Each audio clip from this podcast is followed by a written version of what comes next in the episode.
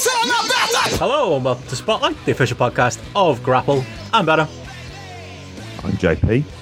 And I'm Gareth. And it's quarter past 10 because we've just had a monster 45 minute pre show talking ECW DVDs, Woolworths, Purple Aki, sending our best wishes to Triple H, Omar, both from The Wire and of Will, Windmill fame. It was a fun old time. How's it going? Good. Long week, like already getting back into basically summer's over, folks, isn't it? I think there's no easy way to say that. And it feels like you're back into the grind of life again in a somewhat everything's back to normal vibe. Not entirely sure. But other than that, it's all good. I mean, I say this, I could get COVID and die next week. That's the kind of, that's the kind of gauntlet we're all running, really, isn't it? it's always a risk. always good. Nice happy way to start. Can we not talk hey, look, about in case in case people forget? Yeah. So if you're thinking, well, him squeezing your muscles for a start is not going to go down well at all on um, like in terms of COVID restrictions, isn't he? Shattering those. oh, shut up. I don't know where that came from. Uh, how are you, Gareth? You all right? I was all right. oh, hell. No, I, I did get that rude awakening today. Actually, where that um, like Sarah was saying, like in work, like, oh, someone's got it, so I've had to go and have a test, and ah. like. It was suddenly that like panic of like, oh god, am I going to like end up having to be like stuck in the house or something if she is positive because yeah, I've just forgot. It's kind of like it doesn't mm. exist anymore, does it? You just watch football, full crowds. You just watch whatever go out, you know, go out. Everyone's just fucking pubs full of you know nobody wears a mask in Liverpool oh, at all kind of thing. No. It's basically like I'm just like it's almost like COVID, what COVID kind of thing, and you just sort of kind of like forget, and then you just get this like little reminder at the side that you may have to stay in your house for a while. But mm. yeah. Oh yeah, I was on the train before. No, fu- no fuckers wearing a mask, and they look like you're a cunt if you are wearing a mask. Eh, back to normal. Yeah, Liverpool's kind of Liverpool. What are you gonna do? It, it, feels that way. My sister went to a Penn State college game and there was like 80,000 there. Mm. And I was like, that's a bit fucking blase. But she had a great time by the looks of it. Did either of you watch the tennis? Out of mm. curiosity, you did. I, we talked about on the Saturday. Benno, you didn't bite on the tennis at all. oh, for fuck's sake! As he walks off, Gareth, you did. I did. Thoroughly enjoyed it. There's a wrestling related comment to all of this, though. But go on. Did, as someone who doesn't watch tennis, did you enjoy it? Yeah, yeah. I, I don't mind a bit of tennis. Like you were saying, like, you know, it's one of them. I'll watch it. watch it if it's on. Sarah loves the tennis, so it's it was a uh, it was always going to be being watched. So, um, but yeah, no, I got proper into it. Like, was it good? Like, well, well, yeah, I'm only well, yeah, last year, yeah, yeah, oh, yeah. It was, but it was also getting a little. You were looking at Arthur Ashe quite a bit as well. You found yourself watching it at the same time, going, "I like that camera angle." You want mm. to? I'm open tones watching this and keeping an eye going. You keep that there because there was a couple of shots of that place and it looked absolutely cavernous. Yeah, and they didn't have the roof roof on or anything else, but it. You almost the way they walk in is they go from these entrances through the side and it's kind of blocked off, but there's like a kind of LED screen behind them. It, it looks very good. It's quite simple. And I was just thinking, leave that because mm. like you've just got that entrance way. In some ways, you want to have it as just the people coming out, and because it's a tennis court, the whole thing is set up perfectly. Rather like kind of you know what you imagine like sort of sumo hall is, where you've got that ring kind of perfectly in the center because it's intended for that. Mm. So there was always that to it, Benno, as well. It felt like it looked like good though for the know, pictures. Like I could see like the mm. like it looked like the seats were like straight down. If you know what I mean, it looked like yeah, a dead cool yeah. bit. Like every seat in the house would be fucking awesome in there. Like that's the that's the only bit I paid attention to though. I was looking. I was just looking for like the dive spots and thinking who's jumping from where in this arena. Yeah. In, this, Joey Janela's going to like fall from the roof or something like that. You know? There'll be a brawl outside, and they'll go through, and they'll end up at some tennis court or something. There's going to be some lame tennis. Oh, tennis! Sorry, I just suddenly thought there's going to be some lame tennis racket spot, and then my mind suddenly went to how Jim Cornette's been speaking very positively about AEW of late. I was thinking, oh no, is uh, is Cornette is Cornette oh. going to get rolled out for a tennis racket spot? hope not. uh, they have. That's the thing. Yeah, like he's he's still giving them grief but not as much. And Tony's having a bit of a love in with him. No, I can't see it happen. It'll just be the Young Bucks and Karl Anderson and whatever wearing like tennis gear. That's the extent of the uh, the tennis connection I think we'll get. But no, it did look good. Was was the actual tennis good then, JP? Is it a is it as inspirational yeah. as a story as I've as I've read? It's a kind of insane story when you look at what she did because she kind of just bossed it. Hmm. Like, really, apart from a couple of moments, she really did boss it. And it was just kind of incredible because you realize that she's had she had three more matches than Leylah Fernandez, but also at the same time, like had spent five hours less on court. And so she won quite comprehensively. But post match, Leylah Fernandez pulled a fucking Hulk Hogan at WrestleMania 6 and completely stole all of the heat from Emma Raducanu. And the crowd couldn't react to it, like react to it. I was like, she brought up 9-11 at the end, like as well. She was like kind of crying and getting emotional because her family was there and Emma Raducanu's family weren't. And it was like pr- pretty partisan, like Canadian crowd. Um, it's a lot, you know, which is ironic, really. I suppose she is honouring WrestleMania 6, it being in Toronto and all that as well, in some ways. Maybe that's what inspired her. She watched the VHS tape, which, if you listen to the pre show, you've heard quite a bit about that sort of stuff. so, yeah, she cut this kind of like massive, like heat stealing promo. Um, like about she was upset because she was angry about there was like a point where she was kind of cross because she gashed her knee Emma There's been a timeout right near the kind of end.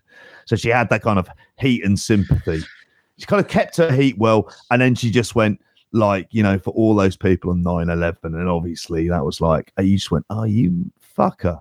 Good work yeah. here. Like you've completely like done this audience. So yeah, brilliant stuff. Uh, I hope it leads to a rivalry. I, you know, Leylah Fernandez, Fernandez pulling a, a good kind of Hulk Hogan kind of heat stealing stuff, but it was it was classic, good promo she wasn't um, she wasn't pleased with Raducanu powdering there at the end, was she? When she got the uh, when she got the cut, like she was that was she proper went uh, she was like full heel in our household at that point, kind of thing. And then like seeing her seeing her mother's face like sat in the crowd with a proper like bitch face on her about the fact that she was like getting her leg tended to, just as it looked like she was turning the screw. It was a proper a proper moment with that. But the big one for me was at the end when like Raducanu won, and then it was like, ah, now we hand her a check for two point five million dollars, and like they'd, they'd just been talking about her finishing her A levels like four weeks ago or something like that. I was like, imagine finishing your A levels and then like a month later, someone gives you a check for two and a half million quid.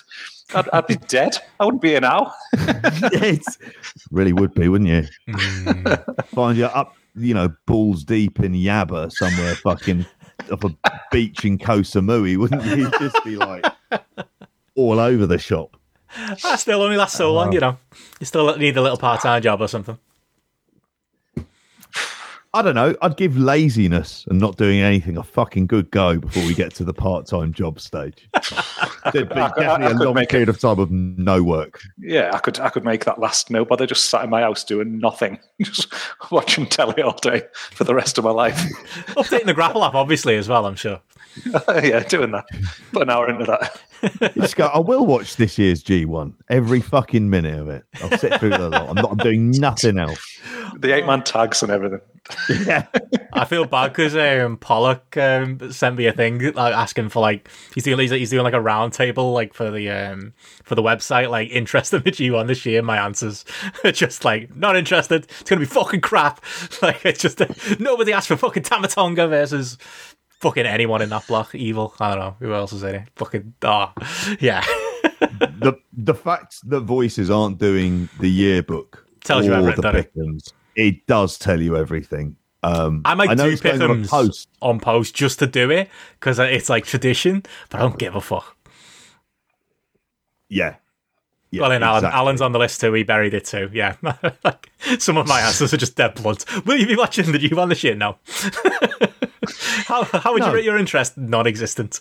I uh, I'll I'll hate watch a B block day if it gets me on another if uh, if uh, John asks me to do a podcast with him again. I'll fucking cherry pick GRAPPL matches, but poof, I got nothing, nothing good to say about that. It's just so uninspiring what the booking could be at this point they were working it out and they were thinking to them so you're working out what the last day is Mm. and and you're just thinking and that's really where the excitement lies because that's how i end up doing the pickums and you just think to yourself okay so what are the last day matches going to be what are the consequential ones there's nothing exciting and Mm. every real combination of this you've pretty much seen and you know the one person who isn't winning the whole thing is going to be shingo Mm. although they haven't done that before. So maybe they'll do it. And also, they could pick a complete randomer to win it. Well, somebody relatively random because they've got three nights at the dome. Mm. So what difference does it make who wins this fucking briefcase? Like in the first place, it's kind of like it, it becomes a problem. And last year was an issue what they did with Ibushi, where he lost it and they just put him in the second day of the main event. You know, and this year it, it feels like I know it sounds crazy, but if someone if they put some had someone like Sanada win it, that wouldn't I wouldn't think it'd be mental because I just don't think it means that much this year. Mm. And I wonder whether or not they'll do that or pull the trigger on it. But I suspect what they'll end up doing is going to some sort of I don't know. Is it Ibushi and Naito in different blocks? Do that in the final again. But every combination of it is is is uninspiring. Oh, there's full days of that B block I will not be watching. Like I, I put in my preview thing for for, for post. I was just like, yeah, John Astor was going to win each block, and I was like, maybe Shingo will win the A block to throw us a bone, but then Evil will win the B block just and then win the entire thing just to because Gedo hates us. that was basically my answer. That's that's the current state of New Japan. I just can't see that I'm going to watch any of it. Like that's one of hmm. the like weirdest things. Like there, where you're talking about like picking and choosing and things. Like, hmm. like, even even the good matches, I feel like I'll just kind of have their edge taken off them a little bit because of the fact that it's like, yeah, this you know same rotation of people. The fact that this sort of the feel like the the prestige of winning it's kind of like just taken away a little bit as well. Things just feel a little bit more kind of in, inconsequential than they would have done in the in the past and things like that. So. um I don't know. Like it's it's one of them though. I suppose there'll probably be a fucking banger of a match, and you'll watch it and love it, and and then you know like it all, all will be all all will be good for that uh, half an hour or whatever. But like fucking, hell, I can't I can't believe how unenthused I am about it. And like one of the things I keep questioning myself is is like, what's the like. What's the re-entry point to New Japan? Because I keep thinking to myself, "Oh, I'm just taking a little break here, kind of thing. I'm not watching it as you know thoroughly, and but but I will. I, I'm not going to just let it fall by the wayside. I will like get back into it, kind of thing. But right now, I don't know what the fuck's they're going to do to get me to be like, you know, excited to be wanting to, you know, get back into it deep again. Yeah, I don't see it. New Japan USA maybe.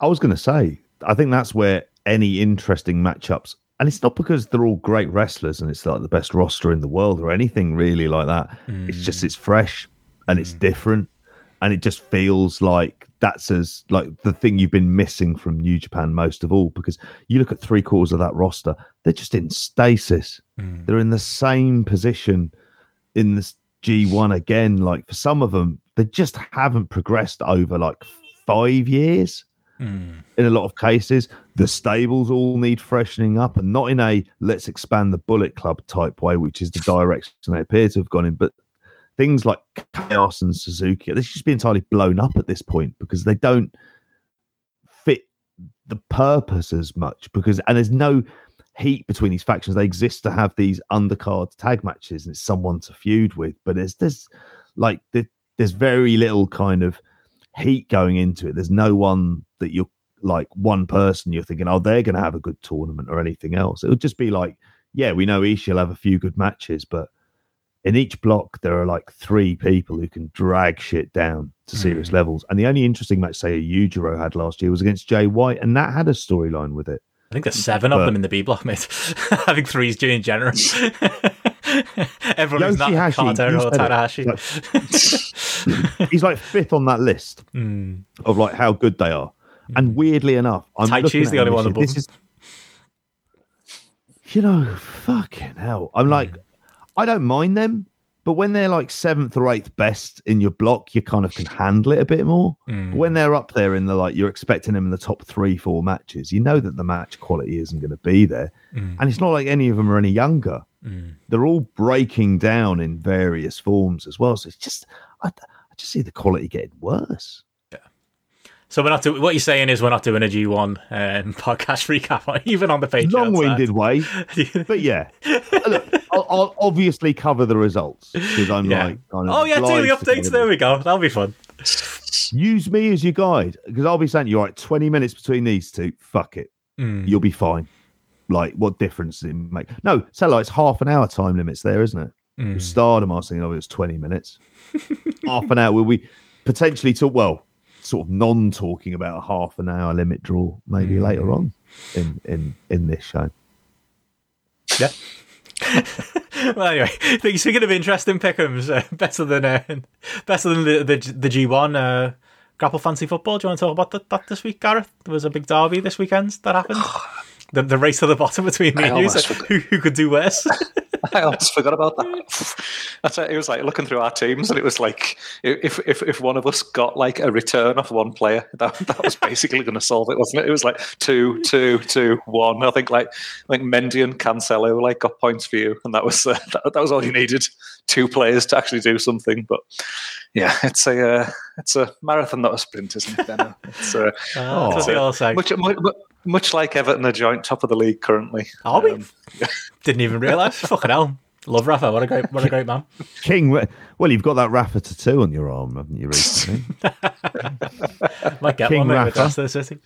Jesus. Alex has, Alex has removed his Rafa out um, Has post he? that he made from his door. I was going to ask for an uh, update. that- That's all it took 10, points undefeated to, to, to, to get rid of his, his Rafa out Brilliant. Rafa out poster.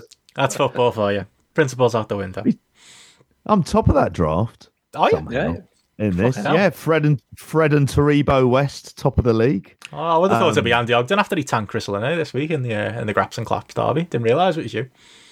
No, beat beat Carl's uh, Enfield. In, well, basically, I had two Crystal Palace midfielders in Zaha and Gallagher, who I think Gareth had let go of Gallagher or something like that a week before. Was it? Something Yeah, like that. yeah, for fucking ugh, Milot Rashica of Norwich. And then Gallagher popped up with two goals. I was just like, great. And I also had like uh, it was just like a combination. I've got Trent Alexander Arnold in there as well. Pepe got an assist, Good believe shout. it or not. But no strikers. I've had to get that South Korean lad in from there. But yeah, in, in, I, I I don't know how it's all going in within the fantasy league proper at the moment. I think Neil's you're doing top. very well in that. Oh, I'm wildcard Neil this week, mate. I'm doing rough. Are you? Yeah, I need, I need, I need to reshuffle that squad. Get, get um, Lukaku in, maybe get Ronaldo in. Although United's fixtures aren't aren't the best coming up, and I, yeah, wildcard week for me. I think I had a great start, and I'm I'm slipping into it to in, back down into mid table at the minute. So need to catch the uh, the Neil Flanagans and Edward Mills of the, of the world. Jordan Steins is fucking fourth already. Of course he is. Of course he is. Of course he is. You're gonna Mate, walk it? Water, water is wet, the sky is blue, and Jordan Steins is having a cracking fantasy league year. Yeah, like it- in it's- it's- you know the absolutes in life. His, bo- his bottom of the draft. That's given me some hope. The fact that he's uh, the fact that if he's bottom, then there's hope for everybody above him. There you go. to answer Sean, by the way, in the chat, you can still join the uh, the GRAPPL FPL League. I'll maybe put the code somewhere. Um, but yes, you'll be doing, you'll be late. You'll be a few weeks behind everyone, but you know you might you, you probably still won't feel bottom because you'll do better than Alan Cheap Shot and a couple of the other people who were down there. Yeah, my brother's doing better than me in this. I'm not fucking happy about this at all because he's in that GRAPPL league. I'm not fucking having that. That's Mm. bullshit. Gareth, yeah, you're five places above me there at the moment. You had a decent week, Gareth. Uh, just Shame you didn't in the draft where it counts, mate. Unlucky. yeah, I was going to say I'd, I'd, I'd, I'd rather have won the draft this week, hundred percent. it wasn't a win; it was just a not lose. I think this week. I, I, I was sat there though, like knowing that I had Mane, and like, did you see like Mane had more shots in the game than Leeds had in the game? And, Yeah, like, Nate, and I was just watching like, him with come a close eye because I knew you had Mane. Oh, I was just like, will you just put the ball in the back of the fucking net? Like, how many shots do you want? Like, just not giving a shit about it from a Liverpool point of view. It was purely just like one more goal. Come on, you'll probably get the three bonus points as well if you just get another. but alas, no. Benno takes the win. Ah, well, we'll do a, a proper FPL recap podcast at some point uh, before we uh, Yeah. we get into proper wildcard season. But uh, I was going to say over on the uh, the Patreon side, there's a, a lot of stuff uh, going on this week. One of which is we're going to be doing a, a GRAPPL Film Club coming up this week. We uh, mentioned it in the pre-show there. JP, going to uh, throw some suggestions out there. We're going to do uh, 80s Film Club, aren't we? So if uh, Yes. poll's going to be going up shortly for patrons. So if anyone's got any suggestions of 80s uh, films we should do, what do we got in there? They Live, um, Over the Top. Over the top, Roadhouse. Gareth suggested Rocky 3, didn't you? That's a good three. Rocky Three. Yeah. Mm, yeah. um, which I haven't seen in a very, very long time. But yes, those kind of 80s films. Hmm. I don't know if Hell Comes to Frogtown is a bit too much. And Hmm. I, we, Suburban Commando is not going to work its way in there, but that might be like nine if we're being strict about the decade stuff in there as well. But Ro- Roadhouse being there is a like a kind of a, Ooh, a Suburban Commando. service. I'd, I'd, I'd be willing to rewatch that. Or is it too close in material to um, No Holds Barred? That's that's nineties, isn't it? We can have a we can we can do a nineties one. Yeah. get, get a bit Later. of suburban. Go. Yeah. Can we throw have a bit Nanny in like- Yeah, just something a bit more like at least Roadhouse a bit more grown up, Hmm. and it's Swayze in his prime as well. So lest lest it ever be forgotten. Not doing dirty dancing, well, which is which when you look at the storyline, it's creepy as fuck. Hmm. Family Guy was right. He's like nearly forty and she's fifteen, and there are big, big, big questions. Chris Elliott suggested Big Trouble in Little China. Is there a wrestling connection? Um. Oh, I fucking wish it was. That's one of my Anyone? favorite. Someone give us an time. excuse. if there is, we'll do it. Body Slam. That's a good suggestion from Liam. Oh yeah. Is that the Dirk Benedict one? Face from the A-Team. I've never seen it. Never seen it. Oh. I'll be up for that. Yeah, another for body slam Yeah. from Will. There you go. Well, yeah, get, get your uh, suggestions in, and if you're uh, a patron over at um, patreon.com slash GRAPPL, you can uh, you can vote and uh, Mm-hmm. set the agenda. Obviously, uh, this week, JP, we had uh, the agenda set by one of our Kings of the Mountain, Conor, and we uh, yeah put some uh, some great stuff on the uh, the Patreon uh, feed, if I do say so myself. We did. We had the five to one, which was um suggestion of the um King of the Mountain, Conor O'Loughlin. And we did it about the AEW best moments, hmm. which was great because it kind of was a bit of a like sprawling conversation that kind of went into loads of different areas and loads of different people. There's some stuff like kind of very small suggestions of some of the moments where we get kind of really micro about a couple of of things on there as well. But it was a great episode to do. Really enjoyed it. Reminded And me kind of a lot was- of like that AEW 1.0 era, like the the Jericho. Yeah. I forgot how much Jericho did. like, like the like I don't want to see him that much Oh, on yeah. Dynamite now, but fucking hell, was he involved in a lot of AEW's big moments, a lot of Cody stuff. Um, there was loads of that uh, more historic stuff that I hadn't really thought about. There is, and when it comes back to it, you just think of the cast of characters involved in there as well. So um, that's that's on there. Also, at the moment, there is um, it's like a Patreon exclusive of your uh, uh, latest uh, of your upcoming show. Ben, I don't know if you want to talk about that necessarily. Yeah, put a preview up there of um, starting a new podcast called uh, Versus, uh, which will be on the main GRAPPL feed, but uh, patrons get it uh, get it a week early. The preview copy of uh, me and yes, I've mentioned it a couple of times at the end of the podcast, but me and WH Park um, in the first episode went one on one, talking Deathmatch Richard, me being a coward, Nick Gage. Kenny, Ken Chan Omega. What else did we cover? Fast and Furious. Um, all kinds of uh, subjects. Whether Cody Rhodes and Brandi Rhodes have resolved racism. Um, I did. Uh, Oh, yeah. The, the idea is each week I'll get a each month. Sorry, I'll get a different uh, guest on from the podcasting world. Some of them might be non wrestling people. Um, some of them might be uh, you know prominent uh, media people. Who knows uh, who I might get for uh, for each given month? But I had to start with WH because yeah, there is no better man to go back and forth one. I missed that conversation. Uh, obviously when we had him on spotlight that day, and we talk about that too.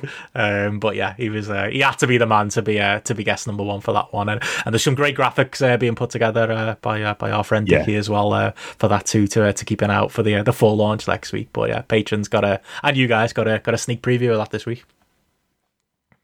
and it's it's tremendous. I'll say that now. I said it to you like at the time when when you first um, had produced it. It's like this is fucking great. So if you have if you haven't had a chance to, to listen to it and you're a Patreon, have a listen to that. Um, also, as well, we've um, we've had our, our sort of daily updates. We have our weekend show this week. Weekend show is going to be on Thursday. Yeah. Um, fitting that fitting that one in as well. So should work out quite quite nice for people. Nice Um, Thursday night entertainment for people. It was popular Yeah. last time we did a Thursday night. You know, get in, get in early before uh, Rampage and uh, and New and obviously New Japan Strong on Friday night. JP always the uh, the big preview on the uh, on the Saturday night show. now, mate. Oh, is it? Saturday. Oh, okay. Yeah, said that. Oh, on sorry. One of the updates. Oh, I was, of course, which. listening. They Yeah, all definitely. blur into each other at this stage. but yeah, they. Wow. Um, What's happened yeah, there? They've moved. They've moved to Saturday night. Ah, shits and giggles. I imagine it's just because they're like they're going to be doing they're doing it in front of crowds, so there may be things about the kind of timings of when they're going to be getting them in. I imagine all of those house shows they're going to be doing will be all over sort of New Japan Strong as well because they need as much content as as they can get at the moment. So yeah, that's on, on that's on, on that's on. It'll be like Sunday morning UK time. Mm. I- I love you. I Nothing wake up to. I love you. Uh, I love you taking the whole uh, BritWres is dead gimmick to the next level, Benno, and uh, going head to head with NXT UK and trying to kill that as well. the, Trying all to- the into what going on on a Thursday night there with, with weekend updates moving back a day. ah, ooh, ooh. why would you want to watch NXT UK? We can we can watch me and uh, me and JP cover ratings, preview, probably progress. I assume they got a show on that weekend, so we still cover BritWres stuff. You know, Rev Pro on Sunday. Your call. We're all gonna. Well, Gareth's not gonna make it. Unfortunately, me and you are gonna be there, JP, on Sunday. Yeah, So we can talk that, preview that. BritWres Yeah, is still we're gonna- kind of alive a little bit. well, we're relying on a, you know, it, it's it's all about uh, the the new Obi Wan Kenobi, which is Andy Quildan at this point, isn't he? Uh, he's our only hope, to paraphrase Princess Leia. So, uh, yeah, he's got that. But um, I don't know where I was going. I feel like I should wrap up the the, the Patreon bit first. Really, so go to patreon.com forward slash GRAPPL. Because I forgot that, and you're going to wonder, well, where do I fucking go then, you moron? Ah, if they don't Well, know that's where you now. go. So. That's what it is. So yeah, all, all that Yeah, content is up there. And yes, uh, yes. live weekend show, live spotlight, pre-show, all of that. out, out of curiosity, tell us what weird adverts you're hearing because we have no indication of what adverts going in there. But apparently, there's stuff for luxury yachts, which, like, I don't know what's going on. Was that one this with- week? With, I think there was. I think there was a luxury yacht advert in, in one of them, and I was like, it's like, I, I, you know, I was fucking on it. I, I don't know if you want to sell me a luxury. What's yacht. Gareth been That's- buying while he's logged into the Grapple account Wow, with the Grapple Milligans? Grapple Mansions from Grapple Towers is, is where we are. Oh, I've just got I've, I've just treated myself to five yachts that I've just got parked in the back lake. Lend us one, mate. You got that beach nearby, haven't you? As well, Hmm. saying like you could have a yacht just off there off Crosby Beach. I don't know how that would go down with the locals. Amazing. Well, yes, um, I don't know where we were going. Let us know. Give us your feedback. And obviously, as JP said, patreon.com slash GRAPPL. And this week as well, we get a special bonus 45 minute um, pre show, as we mentioned earlier, where we uh, discuss the merits of Woolworths, swap shops, and all kinds of stuff. So, yeah, that's all over there. But we have actually got wrestling stuff we need to talk about. So, we should uh, get into uh, to what we're going to talk about this week. A couple of um, news notes, I, I think, first are, are talking about. Um, Want to talk some ratings, lads? Want to talk uh, what's been what's been going on as uh, as we go to uh, to press tonight? Uh, obviously, uh, AEW uh, last week was the, uh, the the Dynamite show was the the big headline with uh, 1.3 uh, million people um, tuning into to Dynamite with with highs of near the 1.5 million range for the the Daniel Bryan Adam Cole segment on on last week's Dynamite. Um, that Dynamite famously, in fact, beat Raw in the in the in the in the very very important uh, 1849 demo, um, and it looks like it might well happen again uh, this week if the uh, Raw rating is anything to go by, lads. The uh, the hot shotted uh, Biggie Langston's big uh, title win, and wouldn't you know it, against the stiff NFL competition. It didn't particularly help that much, although maybe maybe maybe it stopped it from being absolute record lows. As yeah, the the Raw um, overall rating was 1.6 uh, million this week, 1.67 million, uh, with the demo crucially being below Dynamite from last week and also being below Dynamite from two weeks ago, three weeks ago, four weeks ago. The last, but at least four out of the last five Dynamites, the uh, the demo was worse by. Then, um, yeah, there's every chance AEW are going to do it again. Um, I don't know. I know you weren't uh, the most positive on the uh, the AEW numbers from last week, Gareth, but uh, hey, if they can beat Raw uh, two weeks in a row in the demo, they're doing something right. Oh, be fucking delighted. That, then I didn't know those raw ratings either, so that's fucking great news here and that uh, just now. But like, okay, now one point six. Jesus Christ! Like I was like trying to look at the numbers the other day and predicting what Raw might fall to when it um the football season started, and obviously opening, you know, first game of the season and things like that was was going to have a bit more of an impact. But fuck, I didn't think it would go that low. And it's uh, good news to hear the uh, demo dropping um, dropping below those previous weeks of the Dynamite as well. Like, fuck, you know. It's only going to get worse It's, as well. it's, it's, it's, it's incredible. It's, oh, God. I think that um that, that that week is it in two weeks the um the New York show for, uh, for- as we were mentioning earlier with uh, with AEW is like is that week and I believe the stiff NFL competition on that Monday. Like I'm not saying they're going to beat them in total viewers anytime soon, but if there was ever a chat, if I'm Tony Khan, I'm booking Kenny Omega versus uh, Bryan Danielson. I'm booking, you know, fucking. But I'm just throwing everything at that dynamite just for. I don't, you, you probably isn't isn't good business sense to do that, but I'm petty. I'd do it um, to battle the cunts.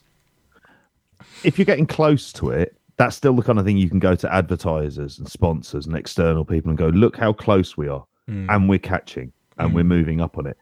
I think the thing about the raw rating is, and, and it being awful, is I feel sorry for Big E, and knowing what they're like, they'll be blaming Big E, and they'll be going, look, we will do this, and he just didn't draw, and they'll blame him for this, and he'll be on Raw at possibly the worst time in creative's history. A guy who, by their own metrics, there's no good reason why he shouldn't have been given the title five years ago.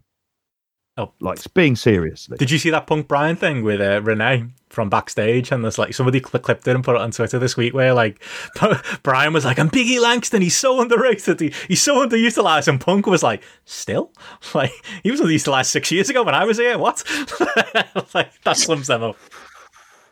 It, It does, and I really feel for him. And you know what they're like. They look for reasons to not push the people who they really don't want to push, and they're more like the him versus Miz argument for me was just like a kind of encapsulation of everything that's wrong. Where someone mm. like Miz would make out like he's worked hard to get there, and it's like, mate, you've really done fuck all. Like uh. in the scheme of things, before you've been given the chance. Whereas Big E's just been spinning his heels. They've done it in a way where it's a moment that could have had a real meaning real meaning um, to kind of do something with it. But it would have required like you build him up through to WrestleMania. You do it properly. Hmm. You put it on in the middle of the show, Well- and then you've got that big match, and the crowd will react to it. But it feels like that moment is lost, and for the sake of what? Well, to be fair to him, Fox Renard said in the chat his segment did well. And this is breaking, so you wouldn't know, JP. But Brandon Brandon's uh, Thurston has put on Twitter that apparently Big E's segment did 1.84 million viewers. So if the average is 1.6 or so, how bad was the rest of the Raw? How bad would it have been without Big E? You know, even I was like, I was joking about it being like Big E doing a tweet is not going to affect that Raw rate in one bit. I don't know. Based on that quarter, maybe maybe he saved them from absolute doom because fucking hell, that's um, yeah, that says something because that final quarter on Raw never does well. Good for him because I think that's at like eleven o'clock. Mm. That's late in the day when that's happening. Mm. Still, though, there is this like. I mean, it tells you about how bad the the show is generally, and, and the kind of depths it could get down to. I'd be interested if there's any of those quarter hours that get dipping below one point five. Below Dynamite, then you're in- probably. I was gonna say it's how close does the lowest segment get to Dynamite? Hmm. Because if there's something that does 1.45 million, and you're going, that's what they did with, you know, Punk, uh, uh, Danielson and Cole, Hmm. and you know, like really at that point is is you know you're getting those ideas of like how close can this get, and I can't see them turning the corner on it. I mean, they're you know, God, there's, there's it, it's so much more desperate than they think, and I think I wonder at what point is it, like the novelty of the live attendances as well, because they're really like kind of making show like like overbooking shows. A lot of hot shotting stuff that's effectively going on, and that's the strategy. And that's not going to win because they're up against a company with a long term vision, but also not just long term, they've got short term vision as well. And they're doing mm. stuff now whilst also laying the seeds for the future. And WWE are laying no seeds for the future whatsoever. And yeah, like this this is bad. It's how they react, and I can't see them reacting well.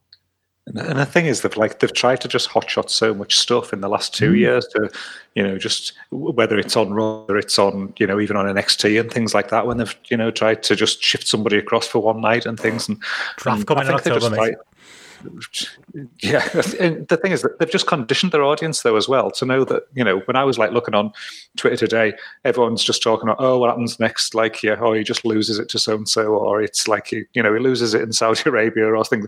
People are just so cynical and just so conditioned to the idea that they have got no mm. long term plan that when they do something like this, you know people just think you know it's just a throwaway part anyway. So even if you know that has spiked the rating at the end, it's you know people are doing it probably because they you know they're like Big E and they want him to see him have that moment kind of thing. But there's nothing there of any depth or substance to make them think, oh great, like now I'm invested in this for the next month or the next two months. I want to see this run with him with the belt because he's it's part of this you know built or developed storyline. Like every single time they've hotshotted something and done a semi decent rating in the last two years, then it's always dropped massively the following week, and then hmm. again, like more significantly, two weeks later, as well as people realize, oh no, yeah, it is still shit. Like there's no point in, you know, there's no point watching it, kind of thing. So you'd expect, and and especially leading into that, you know, Arthur Ashe show, and then just thinking, you know, there is a big game on the Monday and things with the the NFL, like fuck, you know, they, they really are there for the. Um, for the uh, the beating that week. There we go. You're like me, Gareth. I treat it like football scores at this point. I'm looking anytime a rating comes out and punching there. Imagine explaining to your non-wrestling fans why we care so much about the fucking demo rating. Like, like AEW, yes, it's like they've, they've got a last-minute winner or something, isn't it? Where they when they pip raw by like, and this week's one, I joked about it on the weekend show. Like statistically, and you're a man who works with numbers, Gareth. I'm not even sure if it was really a win. It was that close, but we're fucking calling it a win because we're fucking yeah. AEW homers at this point. I was laughing so much because yeah, you're always the one going, yeah, these Nielsen boxes and what's the sample size and what's the margin of error and things like that. This week it was like if AEW would won by one, you'd be like, woo, yep. the, we did the bunting's out, like, yeah. doing laughs of the garden, like you know, like just uh, awesome. just like proper proper cele- celebration, like. But it's mm. it's it's it's one of them where just any anything like that where you know, I mean, where you talk about like looking at football scores. Like obviously we were like in the chat at the at the time, like when that rating broke, and um, I don't know, maybe I did have my more like cynical end on it. You know, maybe my expectations no, of, the, of the, the, mm. my expectations of the draw of Daniel Bryan and and CM Punk were maybe bigger than than I thought. Like you know when I when when I saw that initial rating of one point three, to like to me the idea that it you know I probably always had in my head that, oh, yeah, CM Punk will put more than 300,000 viewers on a rating himself, mm. kind of thing. And, you know, knowing that he, you know, he is attributed to generating 200,000 buys on that first UFC thing. So I'm thinking, all right, well, this is like, you know, just watch this on your telly. It's not like you're paying for a pay per view. Surely he's going to get double that or more because people aren't having to put their hand in the pocket. But probably what I'm like failing to do in my head there is think actually a lot of the people who are buying that are people who are probably watching AEW already anyway you know so that that uplift's probably never going to be as never going to be as large but then but then for me the idea of like i don't know punk and then it's like you know Bryan danielson and adam cole and it was like 300,000 i was probably thinking oh like those three coming in with that level of significant impact after a pay-per-view i probably was thinking in my mind like oh like one and a half or 1.6. I think I felt a little bit better when I saw the breakdowns of the segments and then I saw it go mm. one and a half for the um, for the Danielson Cole um, segment that that sort of filled me with a uh, a, a, bit more a bit more positivity. But then you say there about the the football score side of things, like literally, I get that one, and then like I'm immediately just thinking like, can't wait for next week's, like can't wait for next week's rating now, kind of thing, because I just want to know, okay, well, what's the what, what's the impact? Are they are they going to manage to like maintain it? Uh, you know, what what what share the audience is going to hold and things like that as well. So it's uh, it's a bit it's a bit sad, really, isn't it? But they're like, um, you know, getting so invested in, in TV ratings. But I think, um, again, when you're as a weary old wrestling fans like us, so mm. jaded with WWE and mm. uh, had to listen to their bullshit and consume their bullshit for so many years, any chance for a, uh, a bit of a kick in and then to get one in the eye when they probably think that they're uh, absolutely like impenetrable is uh, absolutely top notch. Yeah, you look at those numbers and you're like you look at it, sorry JP, and you like see like you know SmackDown for example doing more than two million. And to be honest, and I, if I get two minutes at the end, I'll talk about it. This week's SmackDown was pretty good by WWE standards. It was like it was a mm. good WWE show. Don't get me wrong, but it was it was pretty all right. But I still look at those numbers, or even look at the the 1.6 odd million people watching Raw, and just think, how are there that many people still? like how many? Like how how are the? Is it just like because because this is the thing about these numbers, and I was going to get into it. JP is like, you know, we talk about the demo and stuff, and I know it becomes a meme, mm. and you know, people do rightly ask the question. You know, were we talking about the demo and the Monday Night Wars this much we meant? Um, and people ask that, but you know, there's obviously the reason why you know the 1849 demo is so important. It's what advertisers use, and it's what's going to make AEW money in the future. But as well as just looking at it as a number, you've got to look at it like realistically. That is like dynamite. Dynamite, just in simple terms had more people under the age of 50 watching it than Raw. Like they they yeah. more of those people watch Dynamite than watch Raw. Mm. The reason Raw overwhelmingly still beat Dynamite last week and still did 1.6 million this week is because they fucking wiped the floor with them with the olds, with the people over 50.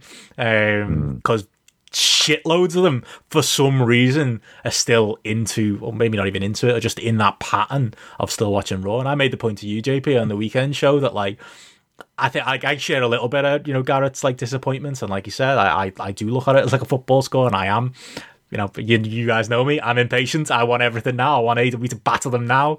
But the truth of the matter is, it's gonna take a while to break those habits uh, of people. I've got every confidence yeah. one day it's coming, but like it's like the Monday Night Wars, isn't it? Like Nash and Hall jumped over, and it took a while for Nitro to to, to grab a hold and for people to realize yeah. that was the hot show, and you should watch it. And I think Punk and Danielson has clearly put AEW on at least a few hundred thousand more people's radar, or of the people who already knew of AEW, it made them tune in. But I think it's gonna be there's gonna be a long tail to this stuff as long as AEW keeps putting out putting out a hot product and keeps things fresh as they have it's got to come with time, I think, and it's just we'll see the real pattern emerge over the next couple of years. Yeah, I, I agree with that because I mean, obviously, the thing is, is that people who are older, they're less likely to change their habits as well. They're more kind of ingrained in in stone. Mm. Whereas, I mean, and you're looking at as well for like you know just the simple fact that more younger people are interested in AEW in watching AEW than they are Raw in and of itself is a damning indictment of mm-hmm. where Raw is and the natural advantage it has over everyone as well. And it just sort of how easy they've given that up. Like they really have. They're not really kind of threatened them. NXT never threatened them, mm. which obviously has cost Triple H big. But it's very hard to see, like, unless, and it can happen, but unless AEW sort of really badly botched the booking of the kind of key storylines, the stuff that's drawing, which in the last week, if you go to the thing that drew like 1.45 million and drew that massive demo number, um, that's your that's your Kenny Omega Bryan Danielson feud.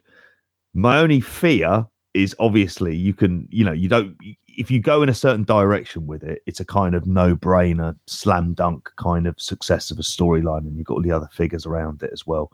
There is that potential for Kenny Omega to start acting like a tit or something like that and slightly ruin the tone of it. But the, we said about this on the weekend show the overall trend lines, attendance, pay per view numbers, 200,000 ratings, all of that stuff is going up and it's mm. getting up to levels where like where WWE were the last time they were running pay per views and beating those. And yeah, they haven't had the WrestleMania, but they'll be doing a stadium show within a year. I'm very confident on that. Mm. You know, possibly if not two, if there's one in the UK and there'll be one in that baseball stadium in Milwaukee. I think they've got their eyes on because it holds about 50,000 and is near Chicago, which is effectively, even though they have all the stuff going on in Florida, that's really the home market. Uh, at, at this point, they're the ones that are going to be likely to attract new people. They're also likely to attract where the talented workers want to be. They're the ones who are thinking about building new young talent. Whereas WWE are still wheeling at, you know, we're, we're getting Goldberg, we're getting the Saudi Arabia stuff again. Not really at the right time for that for them to kind of raise their head at a time when you're desperate for viewers and you're going to be putting on things like I'm not saying it makes a massive difference, but you're not going to attract any new fans with those Saudi Arabia shows, are you? So if you're umming and ahhing on the fence about watching it and you hear like they're doing a show in Saudi Arabia, you might just think it's a bit fucking distasteful and not bother. I'm not saying that they will do, but it's just these trend lines are going in this way where WWE feels like they have to absolutely stack cards at MSG probably give away. I think Brandon Thurston said about three thousand tickets for that. So we would have drawn ten thousand. It was a big number. It was high ticket prices. Yeah. Are they going to be able to do that? Ne- are they going to be able to do that next time? Because if AEW deliver a knockout show, I could see them selling out Arthur Ashe again. Hmm. I can see them selling out those kind of big shows. I don't have faith in WWE being able to do that. Hmm. And you know what you would think in if this was the Attitude Era is that Vince would be taking this stuff on board and kind of moving with it. But I think the current state of WWE, where they're so financially secure in all of this, means that the creative problem is the thing that they're never going to get round to resolving, or it's it's the last possible thing they'll go near, and that's not going to change anytime soon. And in fact, at time of recording, we're going to have an idea of what NXT is like by tomorrow.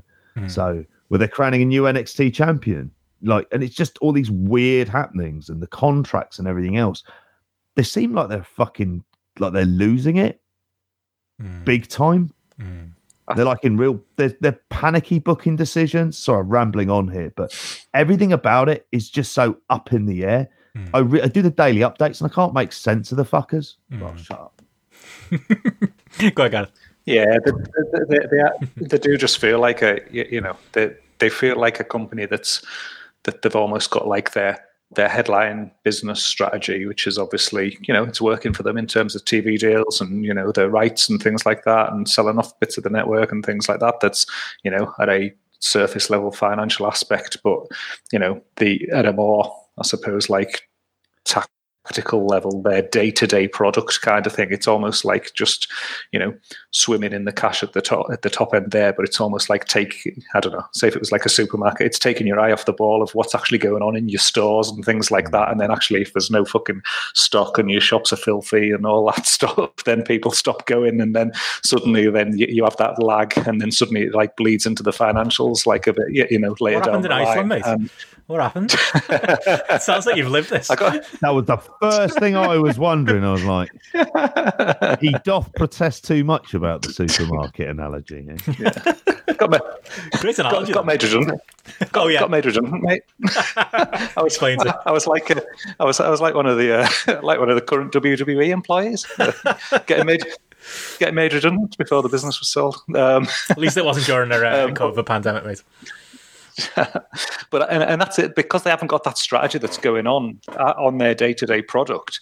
Like that's that's where you know a lot of this stuff when you get your old sloppy shop thing and all that come in there and your element with the you know the contracts and the left hand doesn't know what the right hand's doing and you, you know until until until they can you know lead some element of consistency into you know their planning at that lower level then it is just going to continue to deteriorate and then you know the knock-on effect is that further down the line that will bleed into their financials because it's where they'll get damaged with their merch and with their live shows and things like that that they you know the crowds will, will, will dip and things. So you've almost just got that thing of the, the the tv and the network stuff masking you know what the true picture of the business is which possibly is what they what they want to do now is just create mm. this mask and you know but the problem that they've got is is that they never bank on somebody underneath um, underneath that level, almost like exposing that bad level of performance. And then what AEW is doing right now is exposing that bad uh, bad level of performance because in a previous world they would have had the the TV networks would have just been eating, you know, whatever Vince is saying in a in, in one of his conference calls, or they'd just be there taking their like rating numbers at face value. Now suddenly you're getting someone going, hang about, we're beating you, you know, on a you know week to week basis in the you know in the the key demographic, if that is something that continues, hang about, we're paying you how much mm. for this level of content that we can like sell ads for this.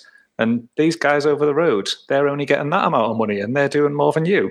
Mm. Suddenly that's when the like big questions start to, to, to open up. And, you know, that's that's when for me I, that's where I probably do get a bit impatient and I do want like the knife to be twisted and AEW to accelerate even quicker because I kind of want that exposure on WWE's bad performance in on those aspects. I want like the the spotlight, um, for want of a better word, um, to be on that, and I think that can be done by AEW um, accelerating their own own position. And yeah. but for me, it's like, well, how does that then happen now and it not become this slow term element? Because if CM Punk Bryan Danielson Adam Cole puts 300,000 on the ratings or, you know, 400,000 on the ratings or, or, or, whatever. If I'm, if I'm looking at that and I see that, you know, on a good day, Raw can still kind of tickle 2 million. Obviously, SmackDown's doing over 2 million. AEW should be capable of doing 2 million because there's a wrestling product out there that's shit that is doing 2 million. So they should be able to convert and fill in that gap. Mm. But I look at it now and, I, and, I, and that, that's where I'm a bit like, how does that happen then? How how do we get mm. from like say 1.3 to 1.5 to 1.5 to 2 million? Are we going to do that through good booking and good storytelling? I don't know. Like I don't know how long that would take. If if if stars as big as Bryan Danielson and CM Punk only put that level of rating boost on there, what needs to happen then to add another like 33% of the rate increase of the rating to get up to that 2 million mark? And that's when you like look at the rest of the landscape and you think i don't know who who else is there that they could possibly bring in that would kick that on? And that's when you start to get into your austin territories and your rock territories and things like that really. I don't i don't know if there's a bigger name than punk or bryan danielson that no. could could accelerate it over those those top top guys. And in which case then it is going to take a long time probably to, to get there and we do need to just sort of sit in and be mm. patient for it there probably are though yeah those hot shot weeks coming are there unless like you say something magic like that austin or you know they have a big feud that they pay off on a tv i'm sure there'll be weeks you know where, where they continue mm. to, to do those crazy numbers but it probably yeah to answer the question, I think you answered it yourself. It becomes a marathon or a sprint, and you know, as well, I think the other thing that gives me like comfort is I'm sure, you know, I don't think Wade Keller's published the uh, dynamite number from last week. If it doesn't pass two million, I'll be shocked on the seven days. Like it yeah. will. That's another problem AEW've got because their audience skews younger. There's more people who are going to be, you know, watching on demand and watching through the means and watching afterwards than than Raw and that. But I think it's a little bit closer, you know. Obviously, once you you consider that, um, and and and again, the other thing is, you know, we're bothered because we want them to win this war that we've not created, but you know, we, we all kind of believe in. But if you're AEW, I mean, well, you really do care about is the 1849. They could probably beat Raw if they if they lean more into trying to pull over those 65 year olds who, for some reason, watch Raw every week. But, you know, why would you from a business point of view? I mean, the other thing is, and you mentioned it on the weekend show, JP, is you know the, from a conversion rate point of view, what AEW are doing well right now is remember when WWE said pay per view was dead? Like Tony Khan's touting all out are doing more than 200,000 buys. Like we're, we're verging on double like what a, what a normal AEW pay per view would do. We're, we're verging on numbers that would be pretty much all of the WWE pay per views before the end of, you know, them going on pay per view. Like there's so many signs there of like a of a really really healthy business that yeah i think there's there's plenty of reason to be to be optimistic and yeah probably cause to be to be patient for people like us I think there is. I think again, I believe in the trend lines. I think the mm. stuff to take them up to sort of two million on that overnight basis mm. are things to do more with getting somehow in touch with the zeitgeist, which is how the Attitude Era felt when it came around in kind of like sort of 95 96 like there was a change in popular culture if you can think about it and things like that cinema had gotten better. You'd had things like pulp fiction i think is it in 94 and stuff like that. So what people wanted out of things were slightly more complex and slightly more anti-heroes and austin kind of walked perfectly into that.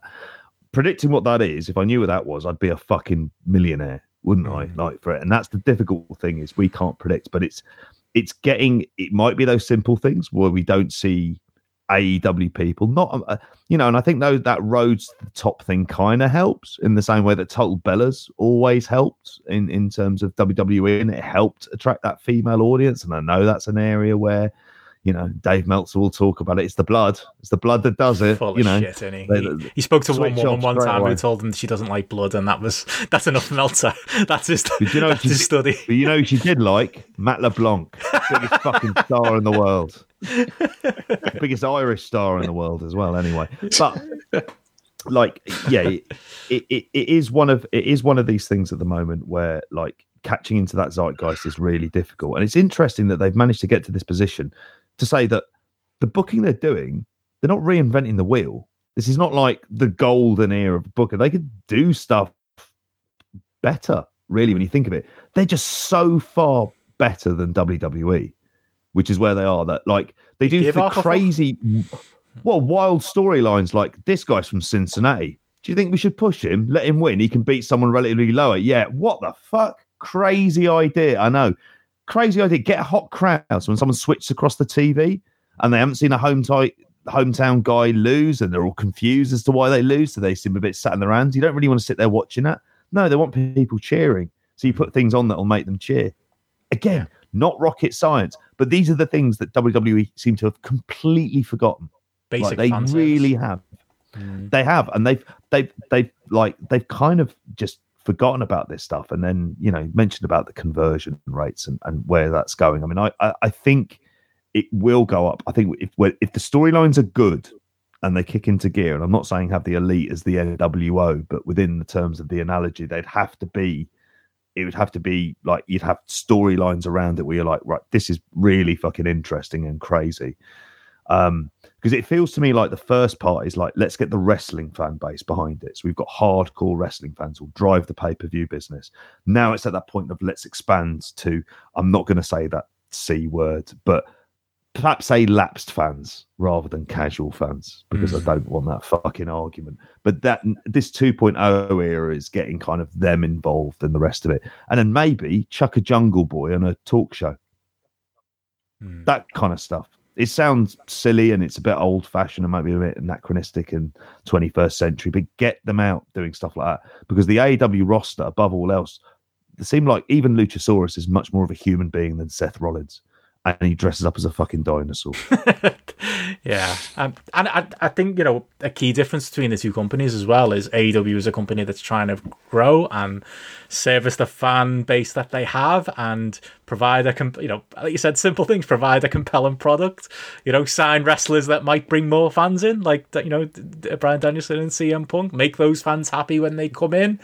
And WWE is a company ready ready for a sale. Like that's the difference. And you know if you're USA Network or your Fox, you're looking on the outside going, hang on, why did why did AEW get CM Punk? Why are they making all these moves? What and and, WWE is actively removing like genuine like what were like pushed commodities and stars on their shows. Like I think that's a that's a big difference between like the two promotions. And I suppose we could get into it as well. I mean, what you the other like big news of the, of the week as well is you know there's more and more people from the WWE side clearly wanting to jump, and you know you hear it from connected Twitter accounts that there's uh, more than uh, beneath the surface than you know the names we've seen so far, and you know your names continue to come out of people whose contracts mysteriously seem to uh, have lost years and, and are coming up soon. I mean, Kevin Owens was the the big one um, last week. Uh, news came out that his contract is up at the end of January um, next year, and if you believe the the rumors, and I'm I'm not 100 percent I do, um, he wants to come over to the AEW side. But I suppose if you are a wrestler, why wouldn't you? Uh, Johnny Gargano uh, is the other name that yes I know that came out the last couple of days of uh, of being one who's.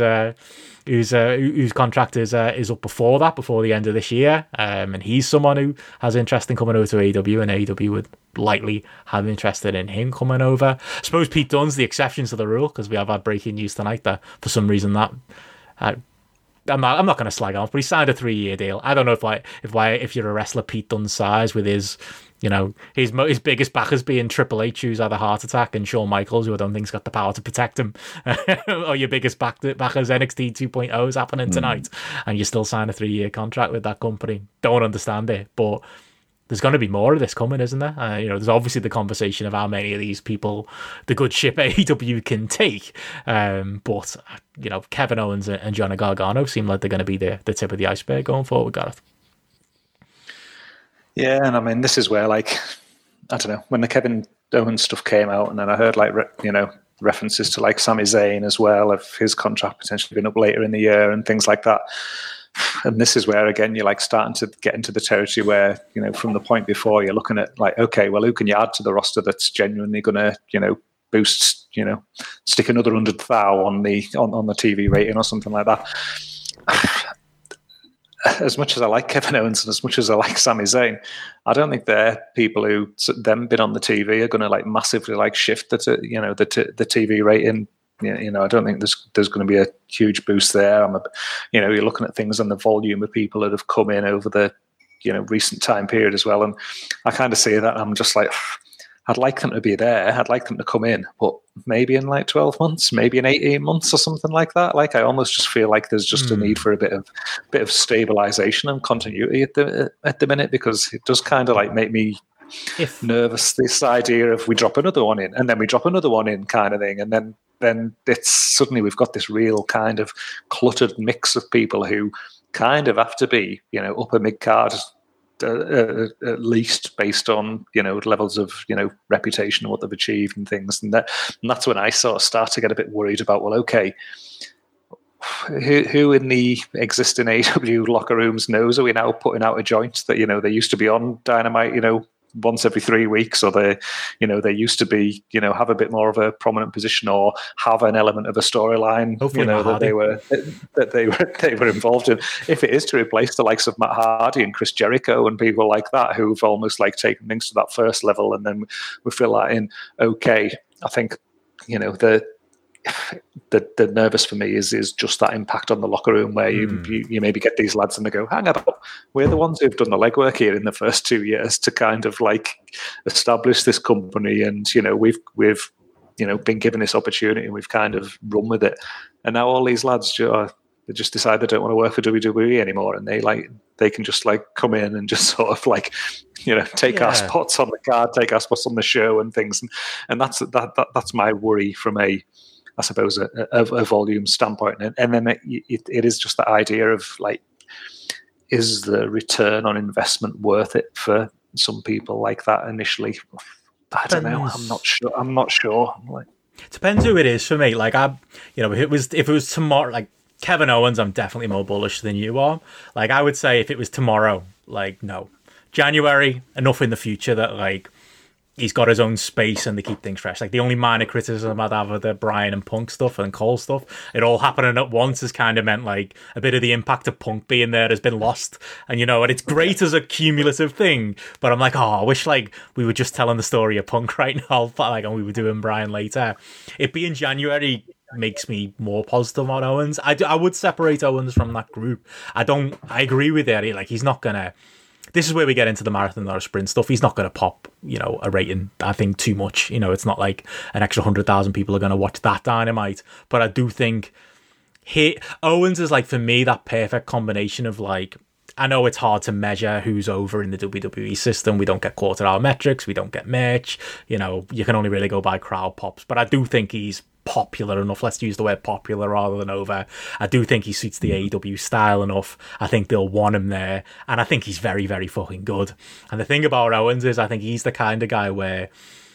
Yes, he's not going to maybe have like pop a rating, but I think having a quality over guy like that is is one of those elements that will help longer term as far as it being seen as like a mainstream, you know, wrestling product or a wrestling product with stars of a certain level. Like he's the type of I wouldn't make exception. I'm not sure I'd make a exception for Sami Zayn. I think they will because he's the mate, and that's the other thing with these lads. Johnny Gargano. Mm. I think they will because he's the mate, and you make an argument for Johnny Gargano. He's he's popular with a certain type of fan, similar to Adam Cole, that that NXT fan. I can't stand the fucker, but I can see you know he's popular with a certain audience. But I think there may be separate slightly separate conversations. There's something about Owens that I think he's maybe just that that that cut above and that he's been protected enough in WWE that he's a major enough star that I'd make room. And yes, it's going to bump someone, but you know, in my ideal world, that someone is Matt Hardy. That someone is you know, someone on the the the the. the it's not Jungle Boy. It's not Darby Allin, It's not those guys. We've got an extra hour of TV. We saw how bad. Remember that week a couple of weeks ago, down Dynamite and Rampage, where like it was three hours and they couldn't seem to fill those three hours with quality stuff. All of the stuff on those two shows been that off to make room for a Kevin Owens. I I would probably force it with him in a way that I maybe I wouldn't the others. I can I can see I can see both your points on this one as well. It's just that, and I, I we were having a chat about this, and I sent across a long list of all the people already in AEW who are kind of up around the top and the the kind of upper the top of that card, and it just makes you wonder where's the space in that area.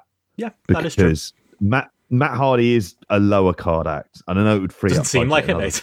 He's on fucking every show. I know at the moment. He is on everywhere. I know, and I was hoping. I was thinking those dark spoilers, like yeah, shove him in a studio in the Universal. He's done it before. He'll do it again. I'm mm. sure he'll hmm. survive.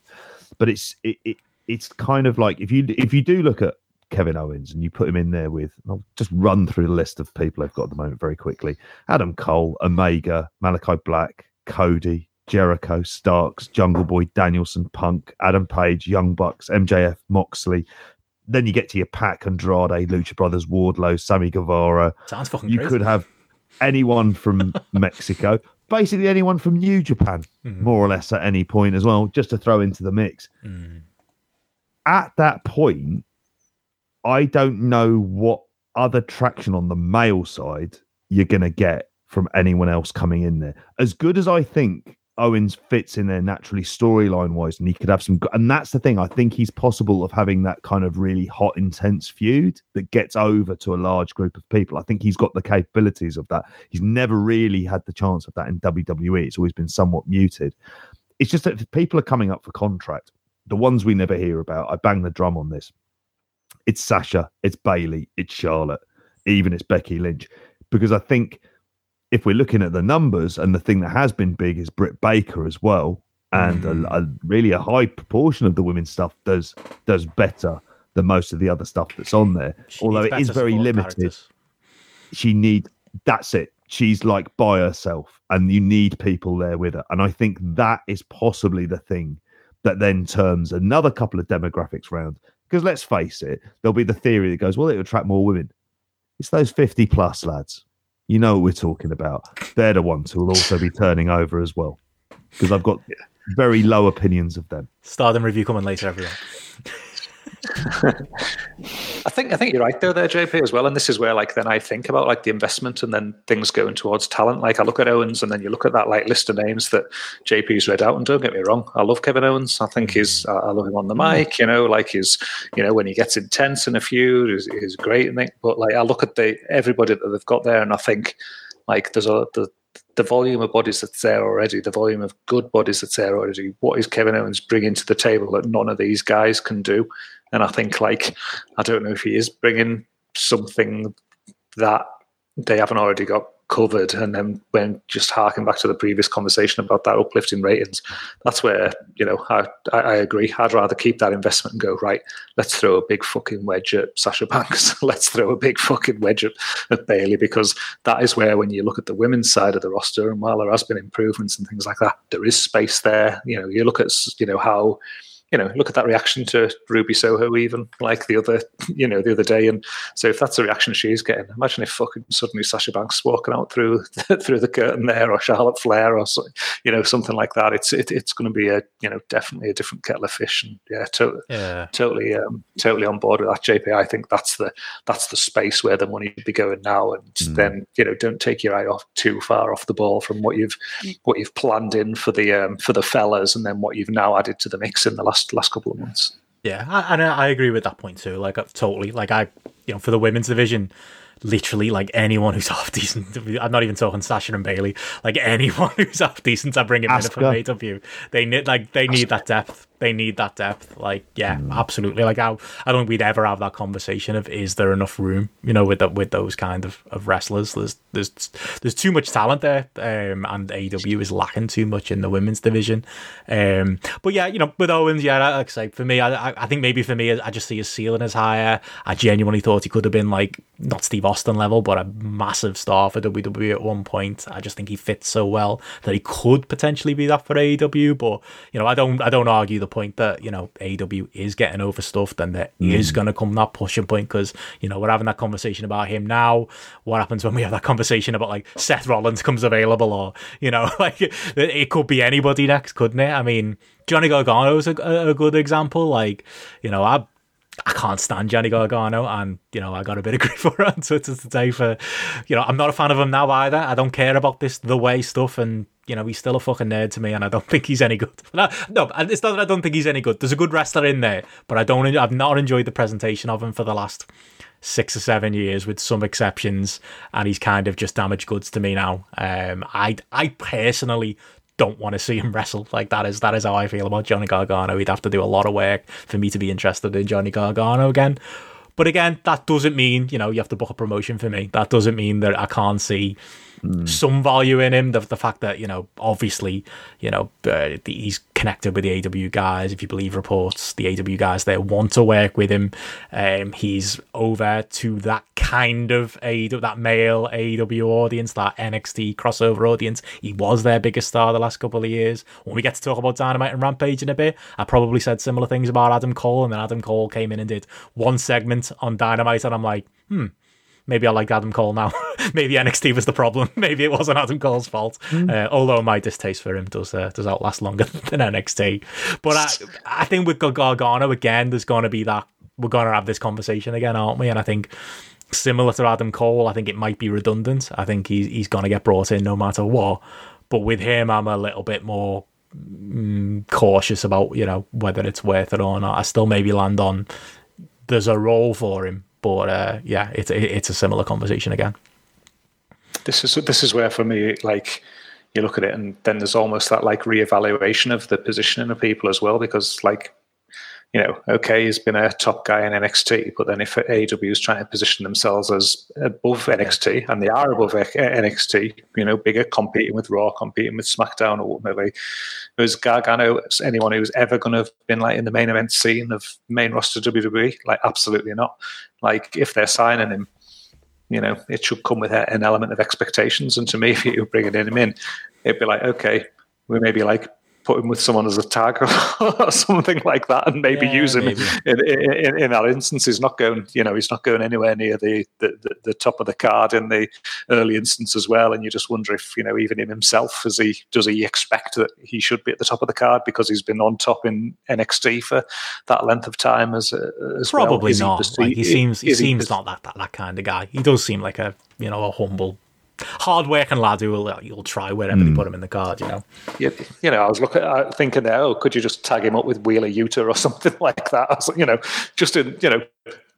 Fine, I could accept him in that position, but if we're yeah. going to get Johnny Gargano coming in and it's like, oh yeah, he's you know he's you know, going going at the top of the roster or something like that, then absolutely not. But if he's just filling a mid card space and he's a recognizable name that they can throw out there for a you know, a random match on Rampage on a Friday night or just as part of a tag or something like that, then yeah, fair do, fair dues. But again, for me and you know this this day and age is is is not something you I'd be wanting to like invest a, a lot in either from a financial point of view or you know a storyline point of view or a, anything like that really.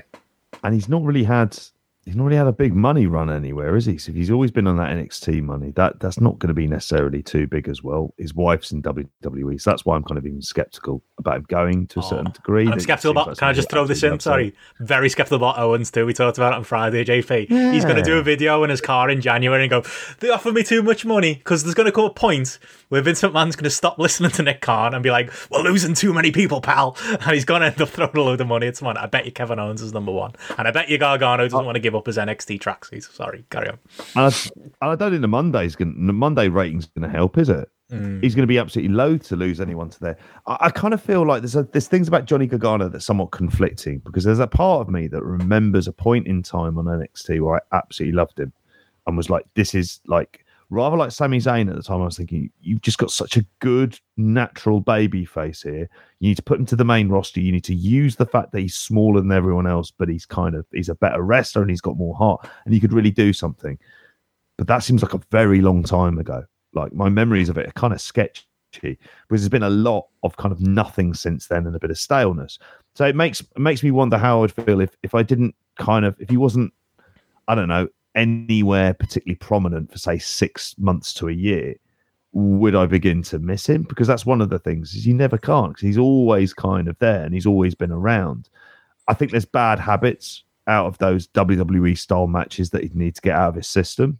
I was hoping this weekend because Andrade's performance, thinking, all right, maybe he's just working out their shit and all the agent fucking nonsense and the Robbie Brookside bollocks that he's been told along the way. just need to work that crap out of his system and like wrestle how he's supposed to wrestle.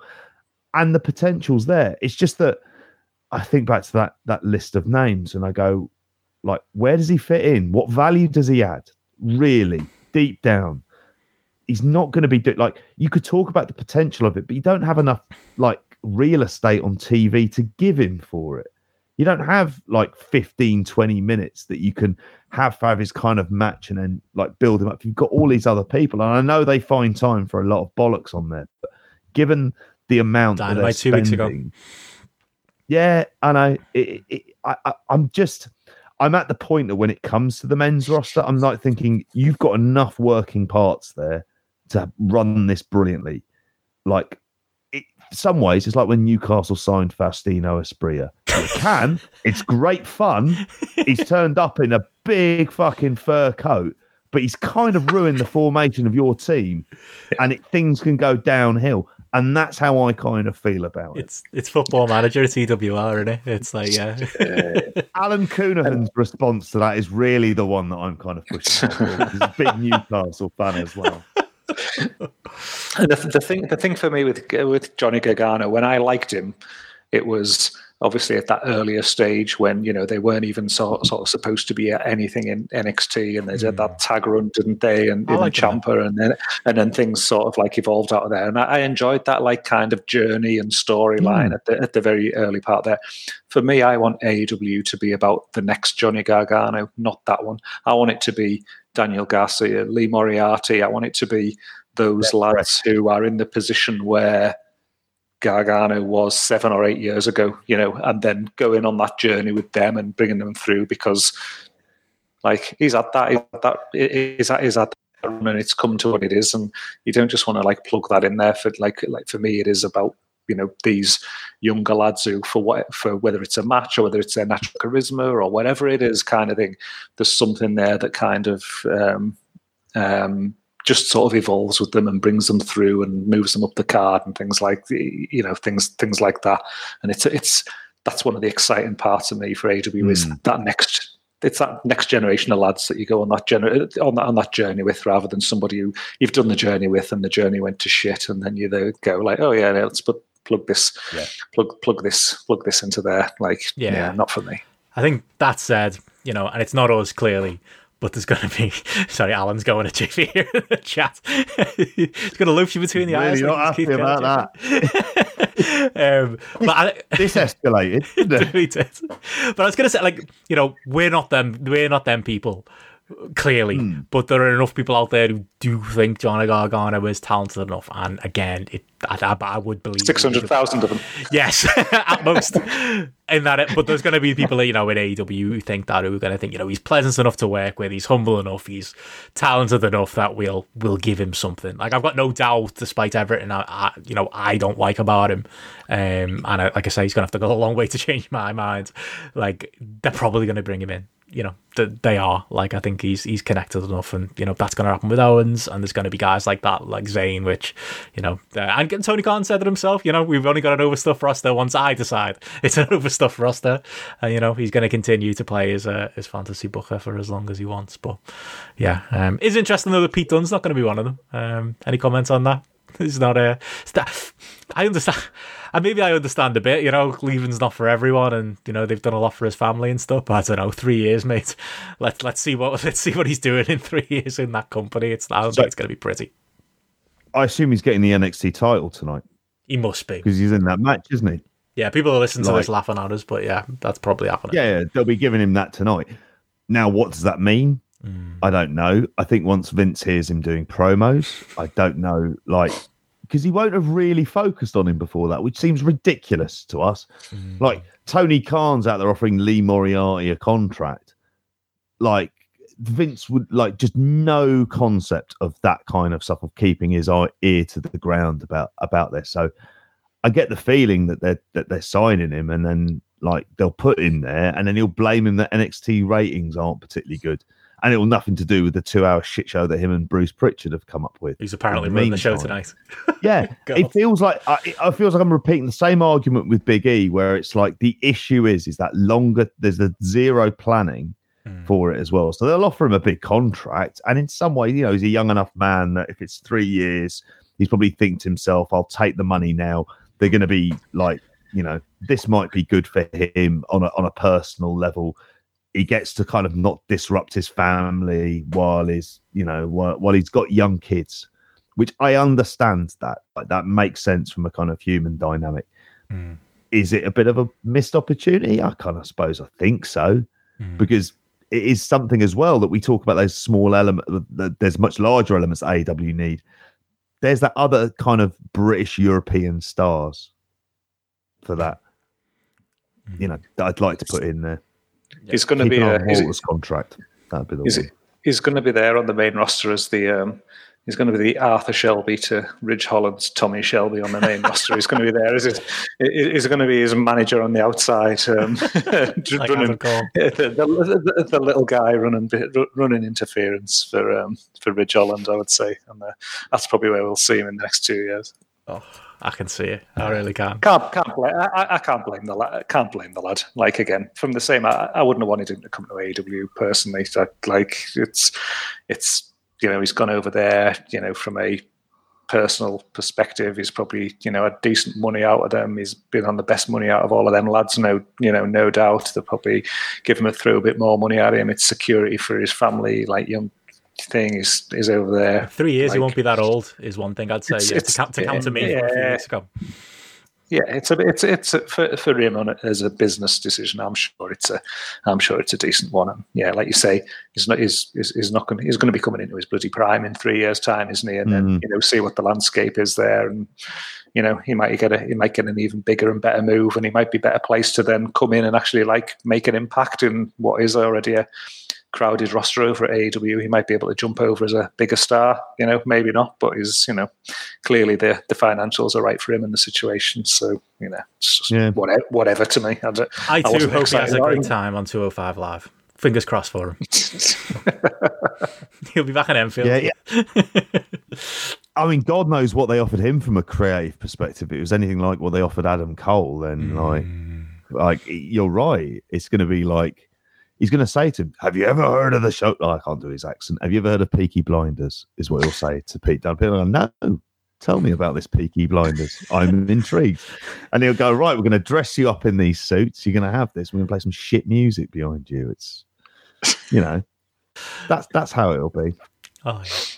Uh, well, on that note, you mentioned Adam Colin as a creative. We should talk a, a little bit about uh, maybe our highlights and uh, and low light from Dynamite and uh, and Rampage. Um, I mean, one of them has got to be the Adam Cole um, segment, which, as we mentioned, almost hit 1.5 million as a as a segment in, uh, in overall ratings. Uh, Mm. Adam Cole, tell you what, came across like the biggest star in the room in that in that one moment in AEW. It made me uh, question my own uh, staunch opposition to him as a, a pro wrestler. Still got to watch him wrestle though, so there is that. But it was a great segment, um, absolutely fantastic. If anything, he came across, and I'm sure it's part of the story they're trying to tell. You know, he came across more as the uh, the leader of the elite than uh, than Kenny did in that in that moment in that segment. But that was uh, absolute highlight of uh, of Dynamite for me. More more talky from Bryan Danielson. I, I- bit weird the way they've gone with Danielson. He's just straight. I mean, he's just straight in, isn't he? We haven't really had like a you know I'm here because mission statement kind of promo like with Punk. We got it. Obviously, that happened after the uh, the pay per view went off the air, but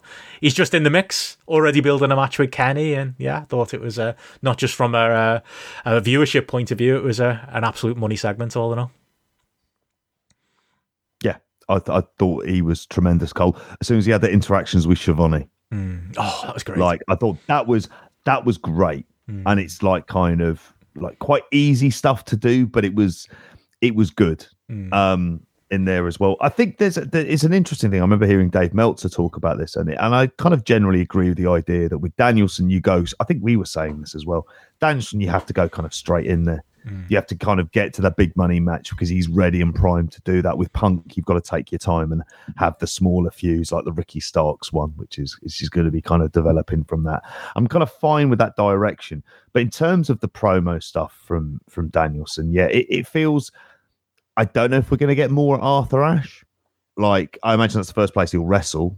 Like that would be the thing that is a kind of a bit of a no brainer. I would be surprised if they did him and Nick Jackson. I wondered, but you know, it'd be interesting to see, what they do there for that. But it, yeah, it, it just feels there's much more to come from it. Like it feels like Danielson's come out. It's been nice. It's been it's been good, but I am still waiting for more. Don't get me wrong. I'm, I'm like you're viewing this with a critical lens. I want to like I do want to hear that speech about the motivations about what he wants from this and kind of build it into something that's a bit more serious. Hmm. Because, like, Kenny was still acting the bollocks last week. And I think there's more like, I, I- do want to kind of see less of that. I want to see this. Like, this is the chance to kind of, again, break their pay per view buy rate by putting on something that's considered a genuine dream match. What did they have that match? They had that match in PWG, didn't they, with the thumb war stuff? Hmm. like you know like we're a long way removed from that and so are they so i kind of want to see it go in a more serious direction the adam cole stuff i'm loving it it's what happens in ring Yeah. like but however i'm hoping that we're not going to get any of this nxt nonsense of 35 minutes we're keeping him to 10 15 minute matches for the most part Yeah, I am all right. I was like, to, to like, I don't know what your reaction was, Gareth. Though it was, wasn't how I expected Bryan to come in. Like, I, I thought we'd just go straight to matches with him. I thought we'd be this, we'd be already on like Bryan's third match by now. You know, he'd just be working anybody and anybody up and down the roster, and Punk would be the one going back and forth on promos with Kenny. Um, but this is the way they've gone. How's it work for you?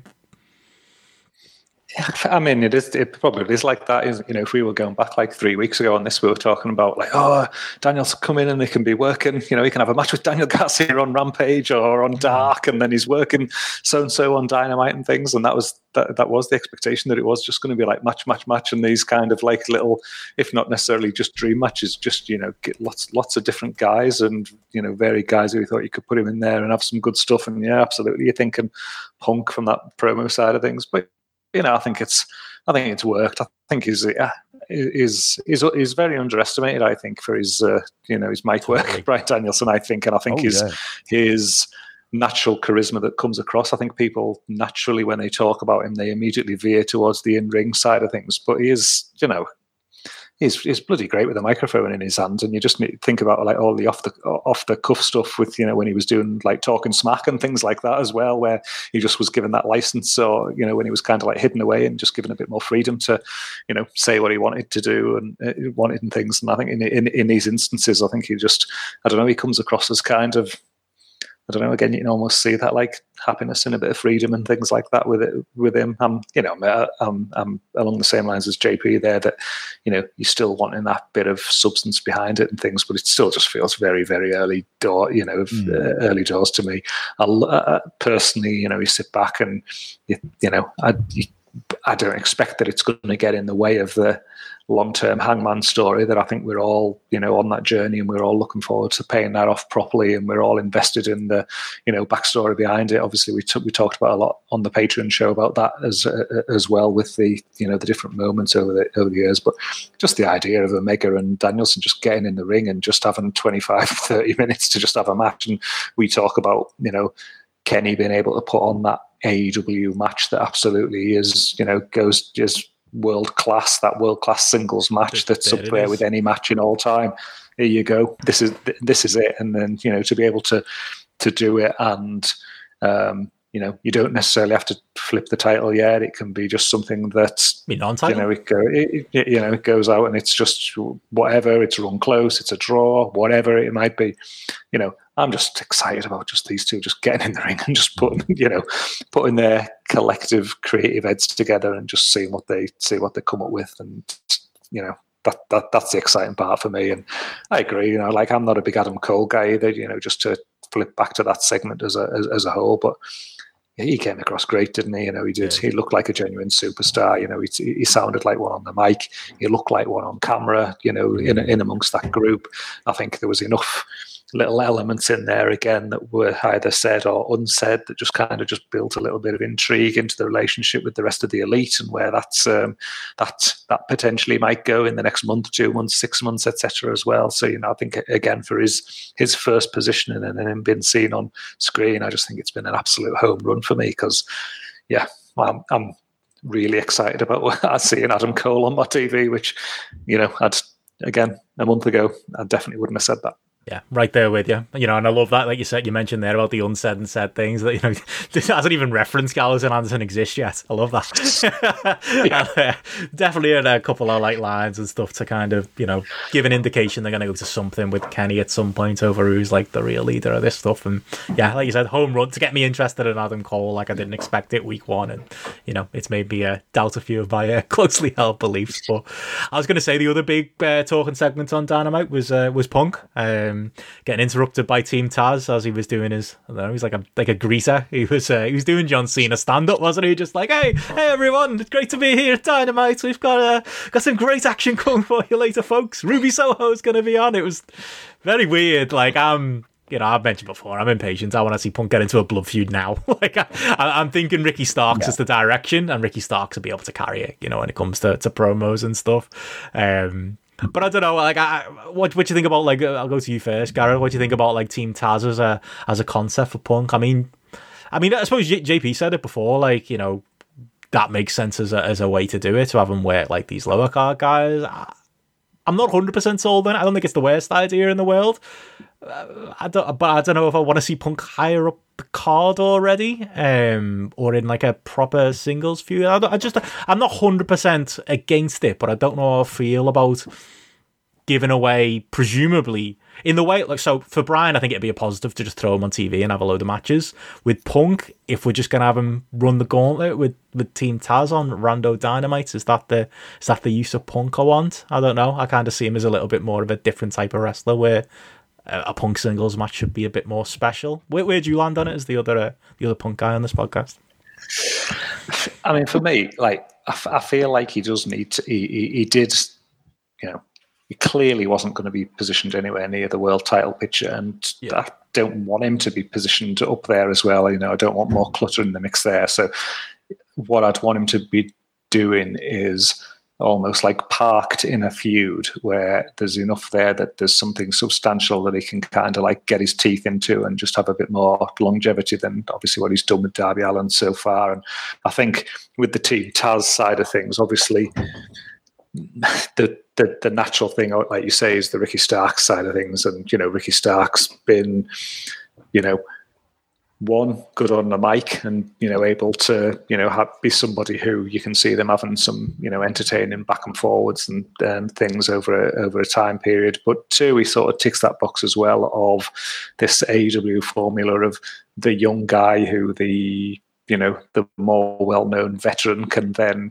you know give that shine to you know help him you know develop help him get to the next level and appear to be a bit more of a, a star as well. So, you know, f- from that perspective, I quite like it in that it's something mm. that can probably run for a little bit more time. It's something that Punk can get his teeth into and be enthusiastic about. It's a huge opportunity for Ricky Starks, who, again, I think is someone we're all pretty high on and we've all, you know, we all see like a good path for him in the in the future. So, for the you know for for those, it, it does kind of, you know, it feels like a, a, a natural fit. And I think, you know, it's parking Punk in a position there where it's it's it's not throwaway. There is like there would be a genuine objective behind having him in there to you know tick you know tick both of those boxes. So, um, you know, I'm I'm I'm, I'm you know reasonably excited about it. I mean, if you sort of almost said to me, "What's his next step after Darby Allin?" For me, it would have been working with a young guy, another one, and helping them mm. kind of kick on. And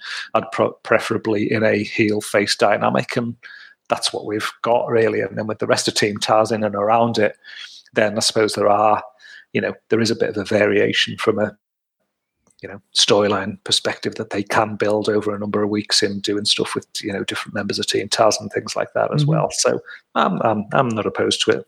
I think there's um, I think there's a lot of um, lot of opportunity here with this one I don't think it's the kind of storyline you can go to the pay per view with necessarily. But if we're in that transitional period between them, and we we're talking November thirteenth when that's on, so we got a couple of months. It it's it's kind of fine for that.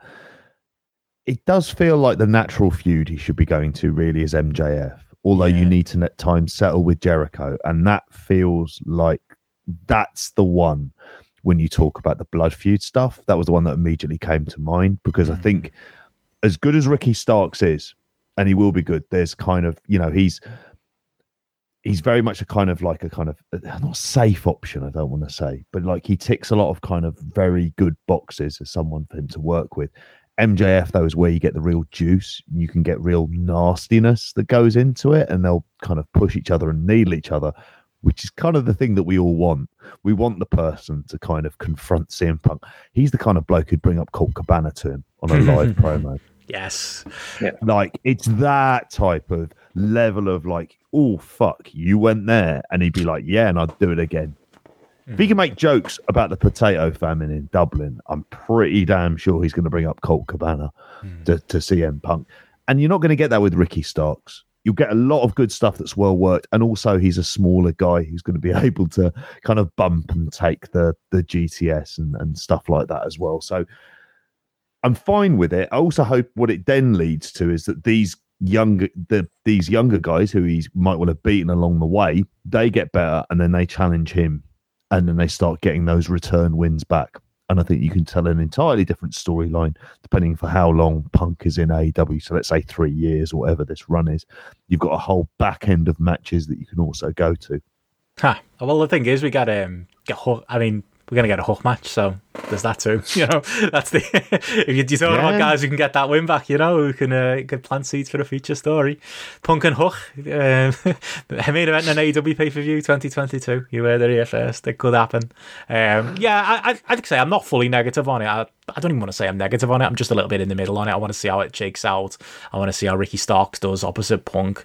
Um, I, I think maybe it's like if Starks was a bit further up the card or Team Taz had a bigger star in it, as like you said, JP, an end goal for the pay per view, I think I'd be a little bit warmer on it. But you know, I'm not against. I'm not totally against it either. We'll see like how the uh, the TV shakes out, and you know, while I mean that the segment itself as well was was weird, wasn't it? It was so messy. It was like Punk was doing the greeter stuff, yeah. and then him and Taz didn't seem to be totally on the same page about whether he'd mentioned Team Taz or not. In a way, I kind of like that it was organic like that and it wasn't overproduced WWE type dialogue, but it does feel a little bit still like Punk's finding his feet, and you know, yeah, maybe maybe this feud will help before you know he gets to something a bit more um, substantial um, down the line. But yeah, um, any other notes on the on the rest of Dynamite? What else um, stood out to you guys? I suppose the rest of it's uh, in ring stuff, but from a, from an in ring point of view, what do you want to talk about? Well, I, I feel like you're avoiding the Suzuki incident. It's the incident, mate. I really, can't. The the incident on here. Well, I was just I don't know. I switched off because I felt so disgusted that they hadn't played the end of Kaze ni Nare. I was pissed off. And- I've got to be honest. I was watching Well- live and I was loving this dynamite, and I was a bit like, "Come on, lads, it's an open goal." I know, I know. There's only like a subset of hardcore fans who care about this stuff, but that crowd would have been made up of a good chunk of those mm. subset of fans, and it was an easy win for a great moment on TV. I'm glad they're putting it right. I'm glad he's on dynamite this week, and it's a, a mountain out of a molehill, isn't it? Like in the in the grand scheme of things, but I do think you know, come on, lad, you could have cut, you know, the, the the Ethan Page and what's his name promo. You could have cut Matt Hardy. You could have cut a minute off Punk and Taz. There was somewhere where you could have made space. To be honest, like I wouldn't have been against cutting thirty seconds off the match, like for, to get that in. I, I feel like it's that important. And then they had like a minute for Jon Moxley to do a tour of the arena anyway. Um, Three. Yeah, yeah. Is that how long it was? Yeah, it, it was. It was what culture pro wrestling level stuff, wasn't it? That I, I don't. I, I don't think it was forgivable, but I think they're gonna they're gonna uh, make it right on uh, on Dynamite this week anyway. it'll be fine in the end. Yeah. In terms of the match itself, it was kind of odd. It was a very TV version of the match, except Suzuki bled horrifically just above his eye, which was like horrible injury to get. So, because if you're thinking like if it's a boxer who gets that, they quite often think we're calling off the fight 'cause they're not going to be able to see. He went out there and worked a few more fucking minutes with a few more slaps out there as well. But the but um yeah the the and I did think when the blood came out, I was going, I don't want to sound like Dave Meltzer with this, but I was like, Jesus, they do like bleeding on this show, don't they? And Moxley, for some Scaring reason, I just point this out, he's he's always he's, can't handle it. Yeah. Um, but sorry, that sounded like I was sarcastic, by the way, for anyone thinks that was just an incredibly misogynistic comment that I made. Moxley's always bleeding from his elbow. Have you noticed that? Every Oh. fucking week, he's Yeah. always like that bloke. Honestly, it's just like he's like Dusty Rhodes back in the day, isn't it? He's just like, you know, he touch a thorn and all of a sudden he's fucking juicing a gusher, isn't he? Mm. all over the place. Um, yeah, it, it's as a show, I remember thinking to myself, well, I kind of enjoyed it. That promo package is the main bit. Other than that, in terms of matches outside of the Miz- Suzuki stuff, which I which I enjoyed, and I'm glad they're do- going to do the tag match at Arthur Ashe. Ash, I thought the matches were all a bit disappointing. Hmm. Unless I've missed something there, I can't think of like that match. In the end, I, I enjoyed it for what it was. I wanted to see a kind of extended version. I want to see that G1 version, but I knew I was never going to get that. But there was a lot of stuff on the TV show itself that were like, I thought like the opener went too long. Like Will Hobbs clearly got like knocked Concussed out during yeah. his ma- his match as well. The Dark Order match against the Pinnacle was really just a storyline in there as much as anything else. I mean, for me, the best AEW match of the week was on Rampage. So I thought, like from an in-ring pers- perspective, I thought it was a, it was a bit disappointing. Mm. Yeah, I, agree. Like as, as I'm flicking down here and like looking at the matches there, like obviously had the opener of like the Malakai Black Dustin Rhodes, and I thought their chemistry just seemed a bit off in places as well. I just I, I didn't think that clicked, and it just again that was one that just seemed a bit like it just ran a bit longer and than you know p- perhaps it should have at the time. I thought the Jamie Hayter Ruby Soho match as well was was a bit clunky. I thought their chemistry was, Yeah, uh, was off in quite in quite a few places, and it sort of like fell, fell apart in places that places there. So I didn't think that one connected really. Like to me as a show, and especially when you saw the rating, it was one of those where I thought like. There's been better shows than this that I would have liked that many people to be to be watching. You know, I think that you know the best part of the show was the was the elite um, Danielson promo that we've talked about there really. Whereas a lot of the other stuff, I felt like it was a bit of filler, a bit of storyline progression, and some weird things like Tully Blanchard calling out Sting and things. I enjoyed Yeah.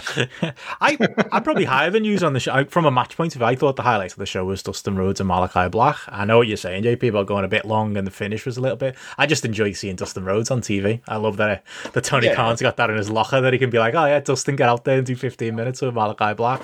Um, I think that's kind of cool. I, I get your criticisms, though, like I say, the, the other matches, you know, the the um, the Will Hobbs uh, concussion and, like I say, the, the, the mess that uh, that kind of happened in uh, in Soho and uh, and Hayter. But maybe it was for me. Like I, I enjoyed the show as kind of like a variety show of like if hmm. feeling still like a hot product with a lot of things going on. Yeah, the other promo segment we haven't mentioned, the MJF segment, I really enjoyed that. Like that was the most I've enjoyed MJF since well before he feuded with Jericho, um, getting a bit uh, close to the bone with the Yeah. uh, with the Pillman family. Um, Methany, did he call her? yeah, yeah, your, your drug addicted mother, Methany. Fucking hell. Uh, although I did, that was a bit messy Linda as well. Pillman with a big smile on her face while the whole fucking thing's going on as well. Yeah, The aunt. and they can never She's got her uh, keep kayfabe, can they? Of course, of course, she's over, isn't she? Um, but yeah, you know, Punk kind of drawing attention to them early in the night, kind of maybe took the heat off a little bit, but uh, it, it also worked in a way, and it made it feel, you know, a bit more natural. Um, but I, I thought that was MJF back to his best. You know, let's get him away from, let's never have him do anything with Jericho ever again, and two, let's have him work some matches because the lad needs it. But other than that, like that, um, I was happy to see this this MJF again. But yeah, for me, it just felt like a dynamite with a lot going on, um, which I'm which I'm always happy with, even if maybe, like I say, it could have been timed out a lot better. I mean, it, to me, to me, it was a classic dynamite of something that I enjoyed watching, and it, but it, I enjoyed it for not necessarily the matches. I enjoyed it for, you know, the other the, the other elements of it, which is fine because it's you know that's it, it's it's a TV show at the end of the day. It's not all about the uh, the matches, match quality for that. I was going to ask you what what are your thoughts on Dan Lambert um, uh, currently because. I, re- I, re- I enjoyed the first one that he did. I think that uh, wh- whatever that was, but fuck me, like get him off my telly. Like I, I really Oh. feel like something that's like plummeted to the depths have been like the worst thing on the show. Like fuck me, uh, I've really like diminishing returns with him, and especially like obviously the the context of the the stuff that he talks about as well. Like if, I don't know where good. this is going with him. The delivery's good, Well, but it's- content's It, terrible. it, it, it, Yeah. it can talk, it can talk, but the co- oh god, And why is he with them too? When, since when did Ethan Oh. Page need someone to talk for him? Like, uh, has anyone in has anyone in uh, AEW never seen Ethan Page cut a promo? Like, Yeah, Yeah. it's it's a weird and it's weird as well considering like all his complaints are Jim Cornette's S complaints about skinny lads and short lads and whatever. And it's like well, not like them two are bodybuilders, are they? You know, it's just it's so ill fitting. Like he's a great performer, isn't he, JP? Like we saw him in Impact be amazing too. But I think the material he's he's going with here and with Gareth, yeah, it doesn't work for me. well, it's not going anywhere. It's the same material being delivered again and again, and there's nothing going to happen with those UFC fighters. Hmm. We're not going to see Andrei Arlovsky and Junior Dos Santos and Jorge Masvidal come in and do a match. Partly, it wouldn't make any. It'd just be like a mad thing to throw on a card, a bit like when, to a, a bigger extent, when New Japan used to hire those shit Gracie brothers hmm. and they'd wrestle on those Wrestle Kingdoms. You're like, oh, they're fucking terrible. Don't be bothering with them. So I never know where it goes. And I like the Men of the Year, as their tag team is known. Between I'm higher on Scorpio Sky than either of you, and, that, We've and established that. But, but I, yeah, I enjoyed that feud. Hey, I liked him in Wrestling Society X as well. Um, but I think we all did. But uh, like, but like, you're right. Ethan Page can talk. Mhm. Why? And he's not really being used. It's like he's had this feud with Darby Allin. He's just been shunted kind of to nowhere. In the meantime, this is when you get into the problem of television as real estate, where like, is this the best use of them?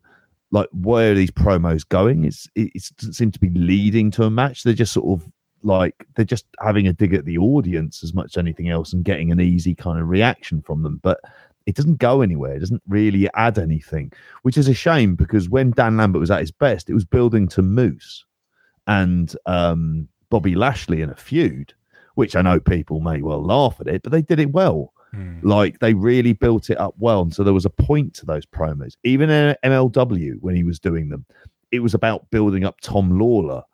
Here, it's, you know, like, really, where is this going? Because it's the same promo being delivered week on week. And eventually they'll start a feud with someone. But is Lambert going to be around for that? Probably not. Hmm. So ultimately, why is he there when Ethan Page could be doing this probably better and then get the pair of them over? Down. And that's such a shame because I like, like say, I like Dan Lambert, Me too. but Mm. yeah, Yeah, it's odd. Um, I was going to say as well, like just quickly uh, before we move on to other matters. I mean, you mentioned before, JP, best match of the AEW week did take place on Rampage. I feel like they've settled into a into a formula with that show. It's like start hot, tail off, because that's the way the viewership's going to go, and that is the way the viewership went this week as well. He started with like seven hundred thousand odd, and it trickled down from there. But Pac and Andrade was a hell of a match. Andrade binned off Chavo all good headlines to me. Um, yeah, and, and the other thing about that match as well, I'm glad it got its own space in the end, like on the pay per view. Yeah. With how good that pay per view was, would any of us be talking about Pac and Andrade? Whereas, like as a focused on match on Rampage, I think it did really work, and it. It, it was just good to see, wasn't it, with Andrade? It was like, thank God, there's still something there in that lad. Um, I mean, I think we knew it, but it was just good to see it. Yeah, I, I like it would have been completely lost in the shuffle. It wouldn't have meant anything whatsoever if it had been on the pay per view. We probably would have spoken about it and probably, in reality, would have focused on the shi shitty ending. Hmm. Whereas Oh, here, yeah.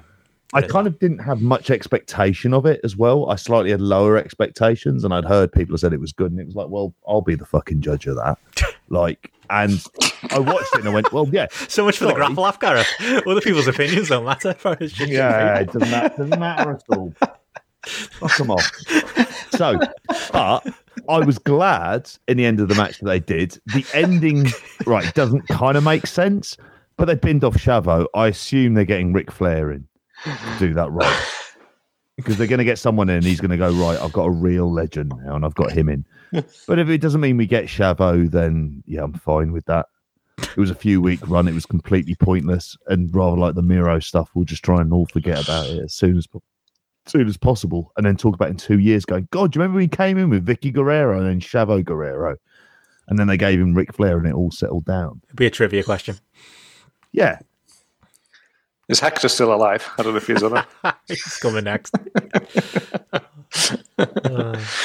doing Oh, no. Spanish language com- commentary for Impact to that bloke for a long time. No, I mean, uh, echo what you said. Like, great. It was just, it, it was what a spot on start, start of the show, wasn't it? And, and again, with it almost just like starting with them in the ring as well, and just like getting right into it as well, like getting right into the match, giving plenty of time.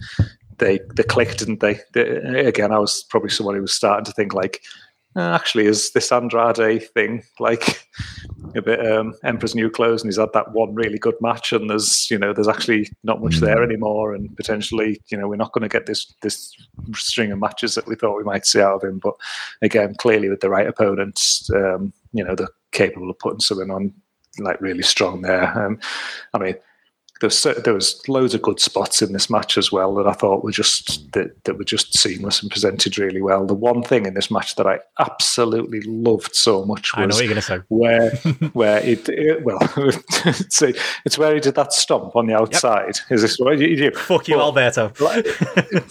but but the whole like there's one thing I hate about that spot in any wrestler is is someone's in the tree of woe position and they're sat up kind of thing, waiting for somebody to stomp on them.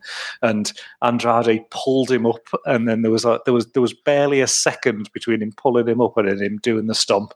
And I was just like, yes, like 100%. perfect kind of thing. There's, the worst is like, yeah, God, how many times do you see that? And somebody's holding themselves up on the ropes, just waiting, like, stomp on my chest, stomp on my chest. And it was just like, it was presented like it actually really would, you know, happen in that circumstance. And it looked fucking great as well, the way like it fell to the outside as well. I was, I was sold on it on that spot. That was just like, yes. And then, and then obviously, like on the back.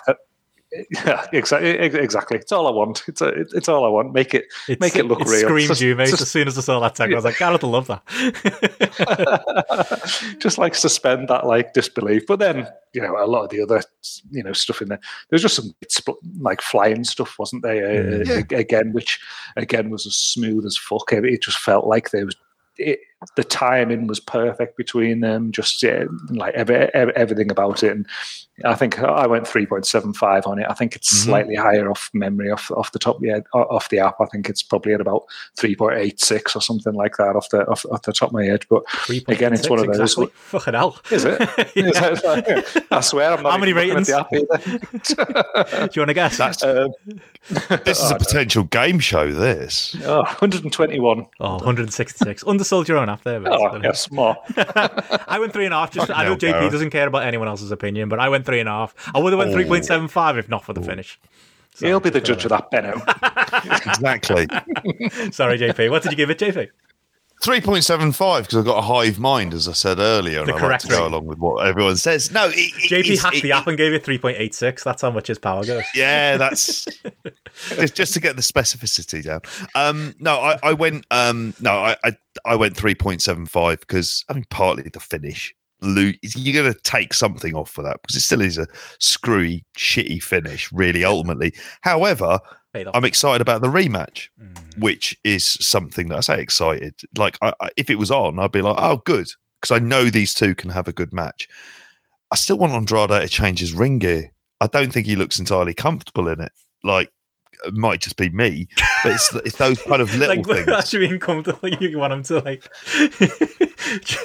Sorry, It's I just like his imagining you being like trousers- you want him to wear pajamas or something, or just something he'd be. No, his in, trousers make me think he's like in fucking Dick Tracy, as I said before. It's like it was they're just the way you said comfortable, like you're you're um, like zoot suit trousers, aren't they? You know, like I, I still think I kind of want him to look more like a wrestler. I Yeah. suppose is ultimately it.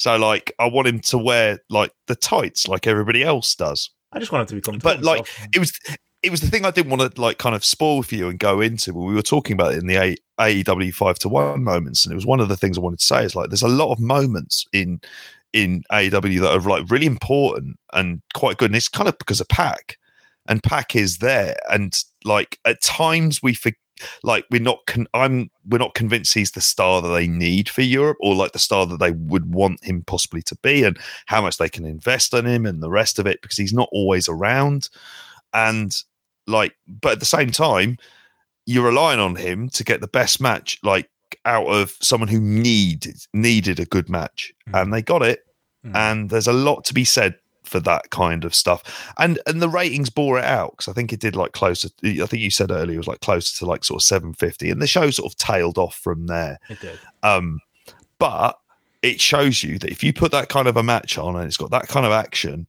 that you remember it's 10 o'clock on a friday night for fuck's sakes and it placed like fifth. Its ratings are much lower than everything else but in the demo that's the thing that it's doing like kind of surprisingly well and this week it was down Mm. and it's still something that is like it's still drawing that younger audience sort of like in proportion with what like kind of dynamite would do. Like it's it's still getting that that kind of larger audience for the night as well. And i think it's it's stuff like this that works and is going to get people in It'll be like the that. It'll be one one thing- big the- segment, and and then it'll it'll be like you get a big promo, Punk turns up, or you get a big match. You know, the Lucha Brothers do a tag or something like that, and then the rest of it's going to be filler. Mm. I think that's the pattern um, Rampage is going to go on. I don't know what you two think, but the commentary, fuck me, they need Excalibur back from his wedding. Like now. Oh no, I liked it. I really like. I really like Sure. the Dynamite commentary. I thought like Taz being in there made. I don't know. It gave Jr. a more defined role. Um, and I'm him and Yeah, Tony can were see on that. better behavior. I, I don't know what it was about that combination, but it worked for me surprisingly as much as I'd like Excalibur to be back. I missed. No, I missed JP. I missed Excalibur. I, I, I thought it. It felt like it stuck out on a, yeah, on, Mm-hmm. on on a few instances in like some some of the matches that were on there. It just felt like oh, something's just lacking here. I thought um, I can see that. I don't know. There, there's Yeah. a, a definitive space, but um, but not to the extent that it was. You know, complain about JR's the, been the on guys best who were in, in, in, in there, but it just, yeah, it, it, it was amazing that um, it, it did jump out to me that he that he wasn't there. The point I just wanted to make about Yeah, the end of this match here, here about the Andrade Pac match was this slightly worrying trend. I think it was last week I moaned about this was distraction finishes bleeding into AEW, and this was Mm. another one here where another distraction finish, like on the back of I think it was like last week where it was like Paul White and QT Marshall, and then there was one in the Tay Conti Bunny one as well, and thinking like that's just something I just associate with WWE, and like I'd- if this is something that's just uh, I feel like that hasn't been a regular thing in AEW, and it feels like it's just been cropping up semi regularly of late, and I'm, I'm just a bit like I don't want this to be something where everyone's just like looking up the ramp kind of thing, or somebody can't you know absorb the loss anymore, and there has to be a hokey way out of it kind of thing because Mm. who doesn't get KO'd when they get hit in the head by an iPad that my children do to me on a regular regular basis by, by accident and they don't floor me on any occasion. I just thought it was a bit, Not believable, is it? yeah, the uh, end of this and then the, the fucking horsey on the side with whatever his taser or whatever he had. And like, it was just, oh, we could do without this. How, how can we present that for 20 minutes or whatever and then box it off as this, like, yeah, wasn't good. I'm with you on that. Um, any other thoughts on Rampage? Brian Pillman's getting a little mini push. I don't know. Has they got in the MJF match over with and done it on Rampage? I don't know why that's happening in New York. Yeah. Gives MJF a match, I suppose. Um, Pillman looks so shit on Dynamite, by the way. Like, oh, you fucking, you've called, basically called like me, me auntie a slut, me sister, all kinds of names, and I'm just gonna stand on the stage and take it.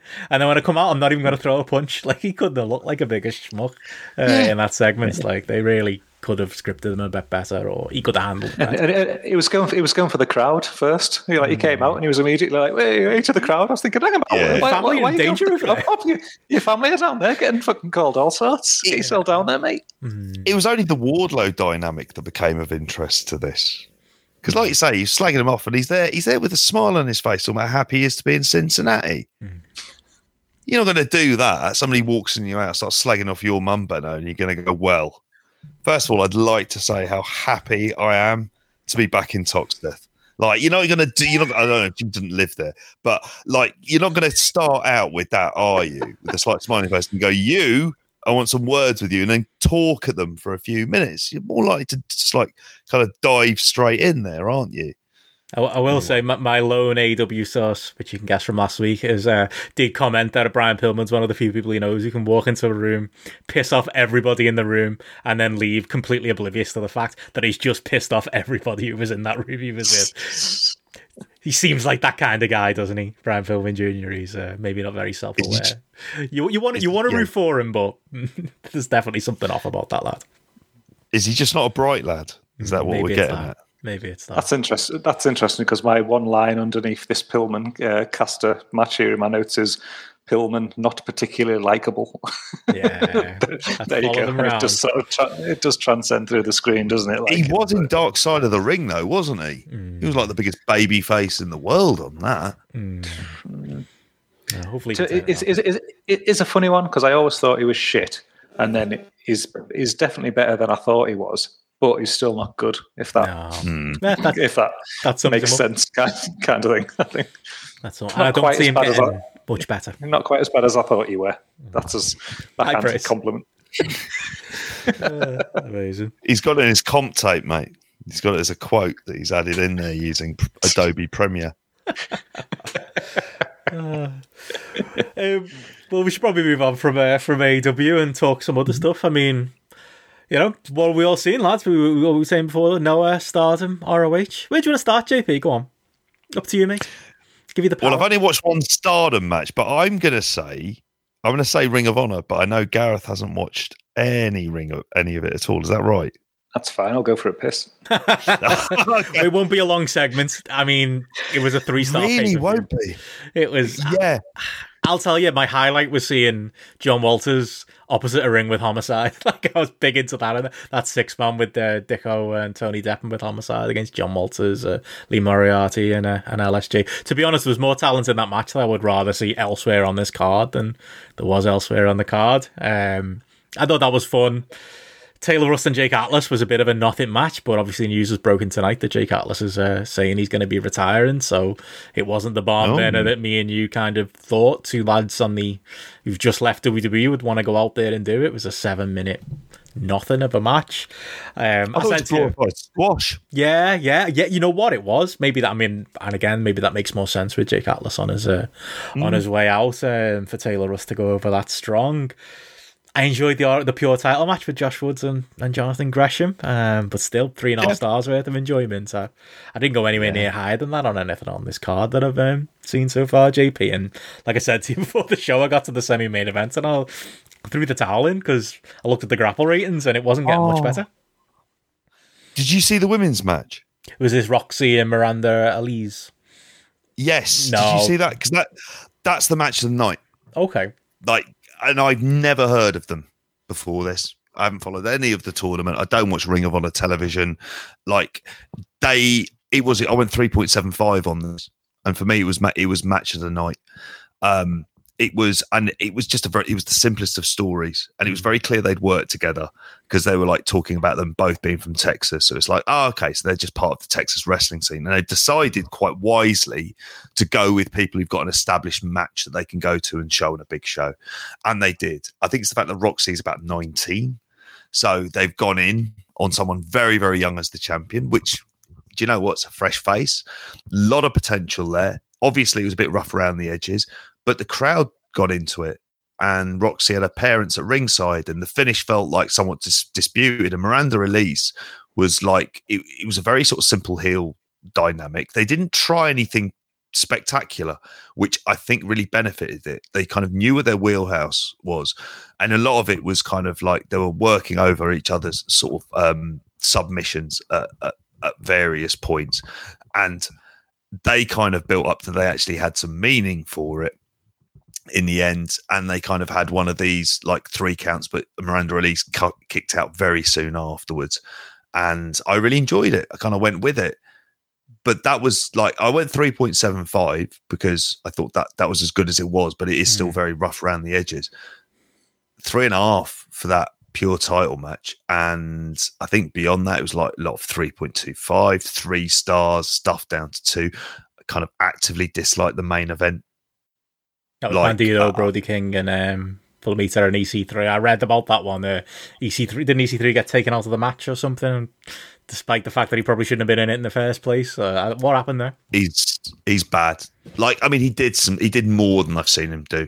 It was like this thing where demonic Flamita used the chair, and then he got the chair back and then hit demonic Flamita, and the referee had been outside seeing a Brody King, and he but he saw that bit, so he got disqualified. They made out it was genius. It was just screwy, and I just thought, why are you protecting him of all the people in this match? You're mm. protecting him, like really, someone like Bandido could possibly do with that but it didn't add anything unless it's just building up to like a, a feud with him turning face and him and Flamita, which I've got zero interest in that.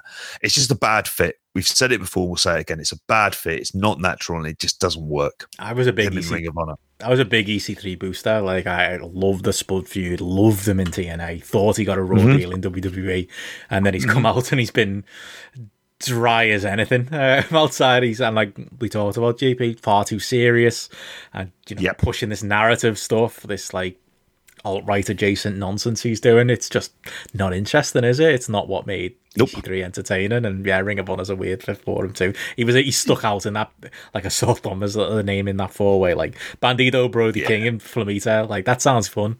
EC3, oh, okay, yeah, maybe Yeah. not so fun anymore. and it, it did pick up when he went, but really it's the last few minutes are good. And I think I went 3.25 on this. Mm. Um, no, sorry, I went three stars on this. And you know what? It, it might have been lower because I just thought this was disappointing. The crowd weren't into it. Mm. They only got into it in those last few minutes when it was Brody King versus Bandido, which is really what the pay per view main event should have been in the first place. Mm. Because Brody King's one of their guys. It would have been the thing that made sense. I like Bandido. He's a very good wrestler. He could be really good because he is very young. However, he's not going to make a difference for them now. And he hasn't got anyone who he's going to wrestle that is going to raise his game. That's how it feels at the moment. Although at the end of this, they did kind of set up Gresham. Well, he was looking at the world world title, yeah, against Bandido. Sorry. Now that's the best possible match I think they can put on there. Yeah, he is. He's very young. Hmm. Like from the times we saw him, he was like in his like 21, 22 and he was over here. Jesus. Yeah, I know. It and so like, it makes sense them going with him. Like I think they get more of him than will do Rush. Like he's at least exciting to watch, but it's the other component parts. There isn't anyone on the level. And I just came away from this pay per view going, if all the companies who need access to the forbidden door, it's Ring of Honor. Ring of Honor need it kind of more than anyone else. They could do with some just generally kind of fresh blood on Well- bits throughout the card. That was something I liked though on the pay per view that they didn't um, hide the, behind the fact that uh, Lee Moriarty Hmm. has signed with AEW and they were basically congratulating him. Like I thought that was nice. You Yeah. it was good. Good. You know, that's that's the way things should be in wrestling. You know, he's got himself a contract. Cool. Um, let let's mention it on the pay per view. Um, yeah, I agree. I mean, you know, ROH of it's just steadily okay. It's just why does it why is it there and you know why should people bother with it is kind of the, the question you end up asking with ROH. They've done good things, you know. You look at the the handling of the pandemic better than any other promotion. Like somebody, uh, I think it was Righteous Reg pointed out on Twitter. You know, this was a promotion going into this pay per view where every single champion was a person of color. Like that's not a given in pro wrestling. You know, then that's happening. in Yeah. Sinclair own promotion. You know that that shouldn't be a special thing, but it is in wrestling. You know, so it's worth it's worth referencing. But yeah, it's it's where you get you know the the the reason to to kind of watch this stuff. I think Gresham's pure title run has been fun. Interesting, he dropped um, the pure belt to Josh Woods on this show. Um, like you say, presumably moving into something a bit more main event with with Bandido. So at least there's that. Um, but past that, yeah, like I say, I, I kind of watch this show a bit blasé. Like there's nothing here grabbing me, and there's, I don't feel a, a strong need to really complete it or watch any more ROH anytime soon. It's, did you see Alex Zayne win the Rumble match? So he gets a number one I do like him, so I'm happy. I'm happy. I'm happy about that. It's a different name, I mm. think, and it's someone fresh, and that's mm. part of the problem when you go up and down the roster. There was this bizarre bit as well with Jay Lethal came out and just cut a promo about how great Ring of Honor is, didn't he? Mm. That seemed to last for ages. And then he left. It didn't lead to any kind of an angle. It was just like, is he working backstage? And they decided to do this. But like the interesting stuff, like you mentioned, that six man, Walters isn't sticking around, and neither is Moriarty. So Should. it it should do. what what Walters was such such like a pleasant surprise in this because I think like you were going like I'm not reading this right. John Walters is in this, and it's like yeah, and you watched it, and do you know what? He was really good fun. Do you remember seeing fun when he meeting? was L- doing the Trump gimmick, probably. do you remember meeting LSG in Germany at WXW? No, when? He was over there tagging. He was with another bloke. I can't. I don't We know. met him. Are, maybe. Chat. Yeah, I spoke to him. He's a nice enough lad. I could give less course of a you shit about him as a I was gonna say, yeah. His name's LSG. speaking- what were you doing? Gresham was over there as well. That was one. It might have been the first time I was Who, speaking John? to him. Oh, John. There we go. um, but there's like, you know, you start off with Dalton Castle in there. How's he The still there? Briscoes versus the Kingdom. Talk about a lad who missed I his know. calling. Like he should have been an NXT signing five years ago. He should have had his meme NXT run and be like back out on the Indies by now. like Dalton Castle, the path he went on was not the one I expected. I didn't expect to stick with Ring of Honor this long. Yeah. And he's basically back doing the same gimmick that he did from the very beginning, except rather than have just the boys at ringside, he's got four blokes in masks he calls the chickens. Like, Okay. right, okay. Like, what the fuck is this for? So, yeah, I think after enjoying the last show in front of a crowd, this one felt like a step down. And like you said, you described it best. It's a three star pay per view with isolated moments of enjoyment. I would suggest watching the women's match. It'd be interesting to see what you think. Yeah, I'll watch it before felt the like- weekend show. I'll give you a give you Yeah. a take then. There you go. There's a poll. Banner's going to watch some women's wrestling. For I do like Josh Woods. There's something about Josh Woods, like, and I'm glad he's pure champion. And I think he could make it work. And he's slightly bigger, and maybe have those matches a bit quicker. Um, and fuck me, Gresham's bulked up, isn't he? Mm. He's absolutely like properly hench at this point, isn't? Yeah. He's, he's, he's like a massive odd job. Sorry to change the subject. I've just been distracted. Have you seen this NXT 2.0 set? Fucking hell. No. it looks like it's like studio wrestling. They've uh, it's tiny, absolutely. It looks tiny at least on camera. Uh, on the photo I've seen, Top Martin put up. It's not a, it's not your mum's NXT. Um, yeah, yeah, I'm just trying to uh, share the screen. This is great for audio listeners, by the way. Yeah, follow Top Martin on. Twitter. They'll have all seen it by now. Yeah, that's the setup. Interesting. right. Mm. Okay, they're really going for that FCW look, aren't they? It looks very bare bones, doesn't it? Um, I guess Jesus. people listening will know better po- than us what it turned out like. But oof. Are they going to have big posters up on the wall of previous WWF pay per views?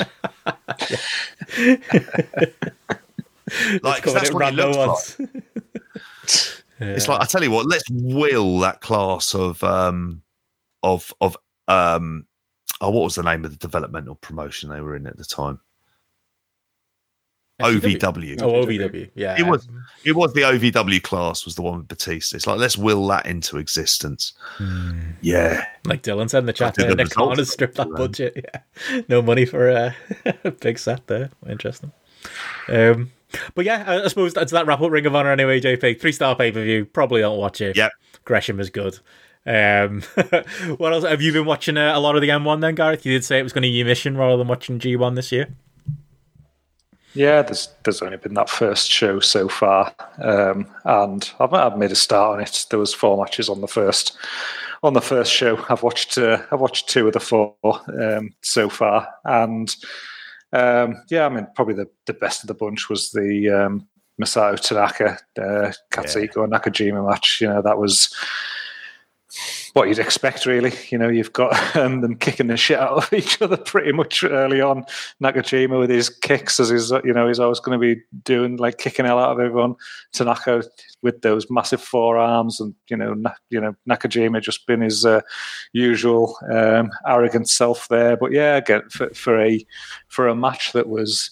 You know, I, I I don't know how long it went, but from a time standpoint, just really accessible. Just to you know, Mm. we're not talk, we're not talking, uh, you know, matches that are like overstaying their welcome and um, About ten um, minutes.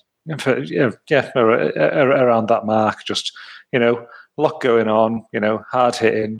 You know, coming out there and um, you know, good good couple of near falls, and then just like a nice, clean, decisive finish there with you know uh, Tanaka with the you know flying elbow at the back of the head, and then the face for the for the one, two, three, and you know I've gone like three and a half stars for it. So it's not something that's you know pulling up trees, but you know, just for, again for a for a match of that time, you know, period, I'd you know recommend anyone just to to, to give that one a give that one a watch. It was uh, it was some uh, good stuff, and you know, I'm always enjoying a bit of Nakajima. You know, you know what you get with him, kind of thing. I think, but ag- but again, I think he if I feel like he delivers more often than than than than, than not on that basis. Um, there was a match earlier on on the show with uh, Kitamiya up against uh, Kazuyuki Fujita, and again, I think that one went about like nine minutes. Um, it was a bit of a bit of an odd one, really. I think as I was watching it, I was thinking, "Oh, this just feels like just a big Kitamiya showcase," because he basically had the entirety of the match, and he slapped on that prison lock submission, and then he had, you know, he um, incorporated like a front face lock into it as well, which looked pretty cool. And then randomly, in the last sort of one minute of the match, Fu- Fujita sort of broke the hold, you know, give him a big knee, a belly to back. I think there was like a lariat, a power bomb, you know, a couple of kicks, kick to the head, and then he just sort of pinned him with his knee on his stomach, and not really like the most nonchalant pin ever, sort of thing. But it was just sort of randomly, just kind of out of nowhere, and from a book, I don't know, it felt like a bit of an odd one from a booking standpoint for the way the match had gone. But I, I think I quite, I quite like it in a way. It's one of the things I like about Noah is the like that kind of realism that somebody can kind of have that flurry like they might have in you know, like in an MMA fight or something like that. And yeah, you're getting a uh, getting a kick in the head and you're out cold and you can be beat, you know, one, two, three, and it doesn't need much much more than that. You know, I think just that kind of like quick, decisive finish is uh, something that I that I that I quite enjoy and just adds that element of realism to it. Again, it was one that it was it was very short. You know, I've gone you know two two point seven five stars on it. So again, it's not something that's like pulling up trees, but again, just as a you know short match with a you know nice burst of um, you know excitement and energy to it and things like that. You know, again, it was it was one that I, I thoroughly enjoyed. I have swerved the uh, main event of the show. I must admit. Um, it was, so it was a uh, Keiji Muto against Takashi Sugiura. um, I looked on the app; it had two. It had two stars. I uh, held a cage match in front of uh, Sarah and says, "Tell me the match time on this match. Can I squeeze it in before Spotlight?" She told me that it was thirty minutes flat, so I knew it had gone to a time limit draw. So yeah, I think if I've uh, if I've got half an hour these days, I, I don't think I'm a, I don't think I'm spending it on a, a uh, half an hour Muto um, time limit draw. So uh, give that one a miss. But yeah, I mean the, the other two matches glad I watched them. You know, really enjoyable. I'll, I uh, the, there was the last match from the um, from the groups of uh, Kendo Kashin against um, uh, Kenoh that I still need to watch. So pick that one up tomorrow. But if they if they continue in this vein with some, you know, relatively shorter matches, I think I'll probably uh, watch keep keep on the N1 all the way through. And definitely doesn't feel like it's going to be the grind that um that the G1 might be bit of common sense, smaller blocks, all, all mm. things have done with the G1, you know, as well as that US block we wanted, uh, was obviously, you know, yeah. Oh well. You watched any of it? It's a bit more novelty. I only saw the Nakajima and Tanaka match, and I kind of really echo a lot of those thoughts. Although I'm kind of finding myself also transfixed by what Nakajima's hair is going to be like this time because he's bleached it blonde, and so you're like, okay, like he's decided to do this, and you kind of like go along with it it's that main event. When I read out the result, I was, I was, like, absolutely not. There's no way in hell am I watching that. And apparently, it was horrific. And obviously, it would be because, like, and it just sort of my frustration is with Noah. Um, is there's a real opportunity to capitalize on what's going on with New Japan, and it doesn't feel like they're taking it. And there is the potential to do that there's the potential to, I'm not saying take over from it, but certainly make a dent and grab some of that audience. And I'm like, even looking through the results, like it's a case where it's the 50 year old lads who are winning mm-hmm. ultimately. Now, I know it's week one in a tournament, they're going to do that stuff. But it's not like you'd say with a guarantee, oh, yeah, but the winners of the blocks will be like Masa Kitamiya and Kaito Kiyomiya and Kenoh and Nakajima. There's no guarantee of that at all. Like, who books Keiji Muto in 2021 in a 30 minute draw? Like, this is, he's fucked now by this point, properly fucked. Who books him in that? So I have no confidence to say that they'll book someone who'll be good as a winner. So I'm a bit more down on it, I suppose. But the potential for it, and I, I would assume that Masa Kitamiya would win if I was going to go with a favourite, because I think he's the one that they're kind of like hottest on to go with. But it is it's more interesting the G one. That starts Definitely. Sunday. Hmm.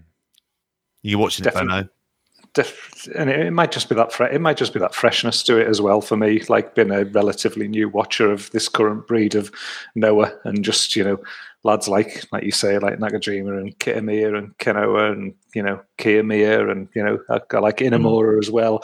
I feel like there's a crop of lads there that have have all got like a real massive upside to them and you know put on you know style of wrestling that I, that I enjoy putting on you know some some different things to what you you're seeing elsewhere but I mean, this tournament's going to be a big, um, you know, it's going to be an interesting kind of mark on where the direction is mm. because, yeah, when I saw Fujita beat Kitamiya in that match, I was like, well, the ending worked. I was like, really? And then obviously with you know Tanaka going over Nakajima as well, you know, it was like another one kind of thing.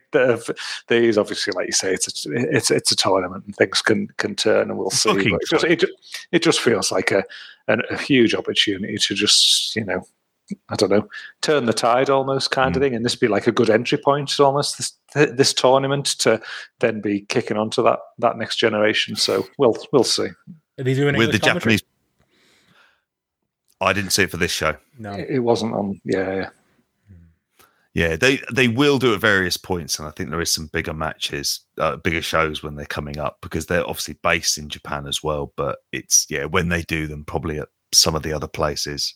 This one was at Korakuen. Hmm. Um, this one, yeah. It's all interesting, the G1. I did see what I've only seen one match from the five star Grand Prix. Oh, by the way. I thought you'd be I watched the, the thing, GP. Come on. I, I just haven't had the chance, and I'm I, to be honest. I, like, there's a lot of stuff when I'm in following the GRAPPL app. Mm. There's not much hitting four stars. Who cares about really opinions again now? Listen to this, yeah. all of a sudden, no, no, no. I don't think it's shit not like completely turned on it or anything like yeah. that. A lot, a lot of it feels like the build up, but also oh, there's sorry. been issues like so. Giulia's injured and out. She's got a neck injury, and Giulia that, broken. Sorry, yeah, Julia Hart. oh, there we go. No, the the good Giulia, the one I had to shave her head in a match that neither of you two watched, obviously. Um, when she lost, yeah, you're not listening to this story. When she lost to Tam Nakano, um, well she, she's out with a neck really injury. Well there's a good chance she would have got to the finals. So that kind of miss like messes up the booking potentially for where they would have gone. Um, but there's not as much stuff that's hit four stars. I'm assuming we're going to get that into the closing stretch. But there's been like kind of various delays, either because of injury, but also at the same time the um, COVID, like having to delay some shows. But I did watch Syuri versus Hayashishita, the rematch. Now it wasn't as good as the as as the match they had, which I think I went four point seven five on the app um, for that. The the kind of the draw they had. This was another draw. What you'd be pleased about this Stardom tournament, and I think New Japan take note, twenty minute time limits here.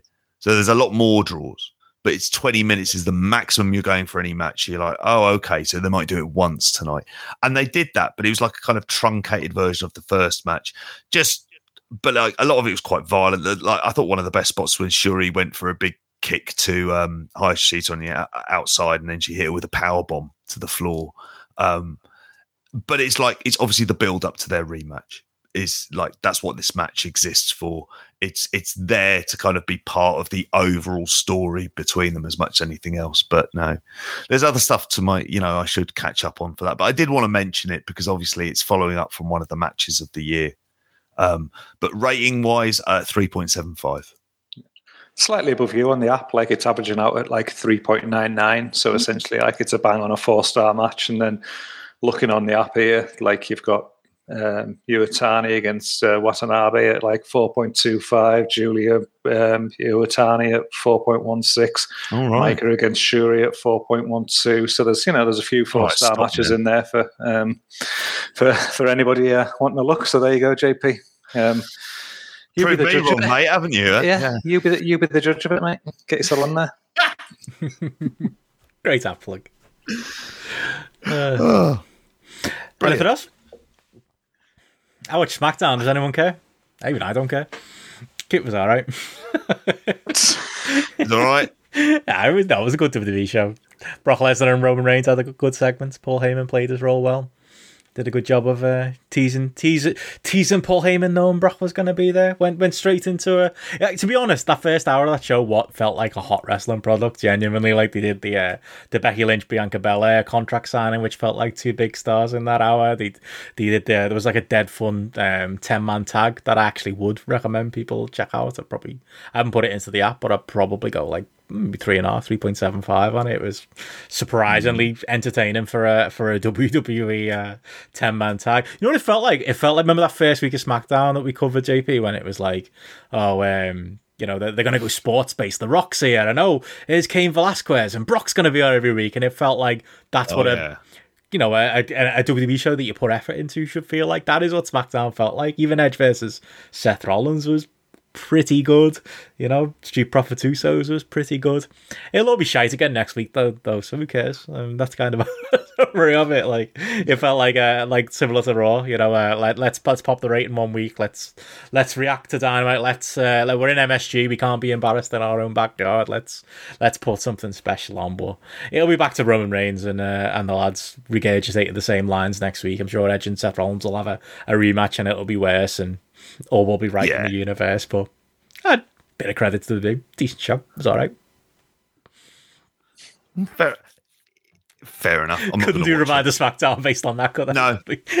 Like, what? what That's all I I've would say something else. as far as analysis. Something- something interesting that I think we've all missed out on. Uh, Dark Side of the Ring is back this week. Is it? Season 3B. I watched the preview special Oh, cool. Jericho had hosted rather than Conrad. Like normally do the Dark Side of the Ring confidential stuff. So they did like some looking into the episodes that are upcoming. And I think the one thing we did say is at some point we'll get around to reviewing heels, but Mm. it's like a six part I run. need to catch up which-. Brandon Thurston said it's drawing its viewing figures when you add in all the overnights and other stuff. It's like it's about six hundred and fifty thousand, Mm. and I think the premiere was like sort of like seventy eight thousand. If you're looking at the overnight, and you think, oh my god, people say wrestling's bad. That's like worse than Impact. No, it's it's doing all right. So. Like that might be coming back for a second series. I think that seems like a, a quite a strong number for like Mm. kind of original programming on a niche channel on there. But this looked kind of good. They're doing the steroid trial, so they were talking about that. It's how in depth are they going to go into that and about how much bullshit Vince had said. There's like they mentioned that bloke Johnny K9. He seems like an absolute fucking mentalist. There's one on Luna Vachon. Um, uh, they, they were just sort of doing little previews of of like the upcoming stuff. I don't even know what the episode they're going with next week is. Um, oh, sorry, it's on the 16th, so that is this Hmm. week. Is that It's tomorrow. when is that? Well, day after tomorrow. Yeah, it's Thursday. Mm. Yeah, so like I'm looking forward to that. I'm wondering which one they're going to go with. Plane ride from Hell's point. first. Oh, it's the plane ride from hell. Mm. Yeah, they interview one of the stewardesses for that, who seems like who honestly was talking about it like as if she was going, oh, I didn't tell my daughter about this, and you know, I finally told her what happened. I was like, "Pff." like really, like I honestly had thought it's nothing more like these pissed up wrestlers are assholes, aren't they? But it sounds like it was it, like absolutely horrific. And they explained that one of the things is that they were basically kept there for about eight hours on the plane because of delays with free drinks, which they just handed out. And then insert Michael Hayes and a new Ric Flair. Well, as Jericho said one, once, you know, put put put those lads against uh, on the anniversary of September 11th against the uh, September 11th bombers, and you know, game over, Jihad. That's a real Twitter. That's a real tweet from Chris Jericho. By the way, he Oh he my did God. that. that. And that's his quote, not mine. Um, Oh, God. but Plane Ride from Hell is first, yeah. Then it's uh, Kanyon. There's an FMW on. Um, Yes. Bikers. They've Band, interviewed uh, Anita for that. K9. Luna Vachon. XPW. XPW and then Steroid Trials as the finale. JP, you got to wait till the end of October for that, but we'll get there. We're getting some more New Jack Mm. before he died. you know, in kind of like the anti chat. Yeah, ex- exactly. yeah. Gone too soon. Heaven has another angel, Benno. What can we say? I We mean- say this so, Maybe so hell, still. Yeah, heaven has another hell's angel by the fucking looks of it. Um, so yeah, it looks like that'll be fun. We'll be reviewing it. I think most of the documentaries we all kind of enjoy reviewing as well. And uh, if we can get ourselves another like the one when they were in Korea, where we know fuck all about it, and it turns out to be quite entertaining, then I'll be kind of fair game. And less of the warrior ones, which they were saying like, oh, we thought the A and E one was a lot darker and a little bit more kind of nastier towards. And I was like. I watched something else entirely fucking different because that was clearly the worst of that series by a country mile. But Oh, yeah, when Yeah. A&E beat you. Yeah, it says something, doesn't it? Were you um, were you saying on the weekend on one of the daily updates that that Vladimir documentary and the Yes. Lex Luger one are finally out as well? well, they were on a promo package, so like there was like some advert on the network, and they were featured on that. It could easily be a mistake because, as we've said earlier, the left hand does, doesn't know what the right hand is doing, so just be putting it out. Like I don't know, maybe they'll put it on instead of Monday Night Raw one week. You get like a three-hour in the ratings, mate. uncut. Mate, yeah, I'd be up for that. Three out of Vladimir. He's earned it, the amount of shows he's gone I was going to say Vladimir is the universal champion by the end of the year. He's tall. yeah, he's got that guy. Always in He's got a nick. better shot than Pete Dunne. Uh, I'll say that. We did, you did wonder that as a kid. It's like, who is this person who goes to all of these shows? Yeah. All of them. Yeah. Front row. Yeah.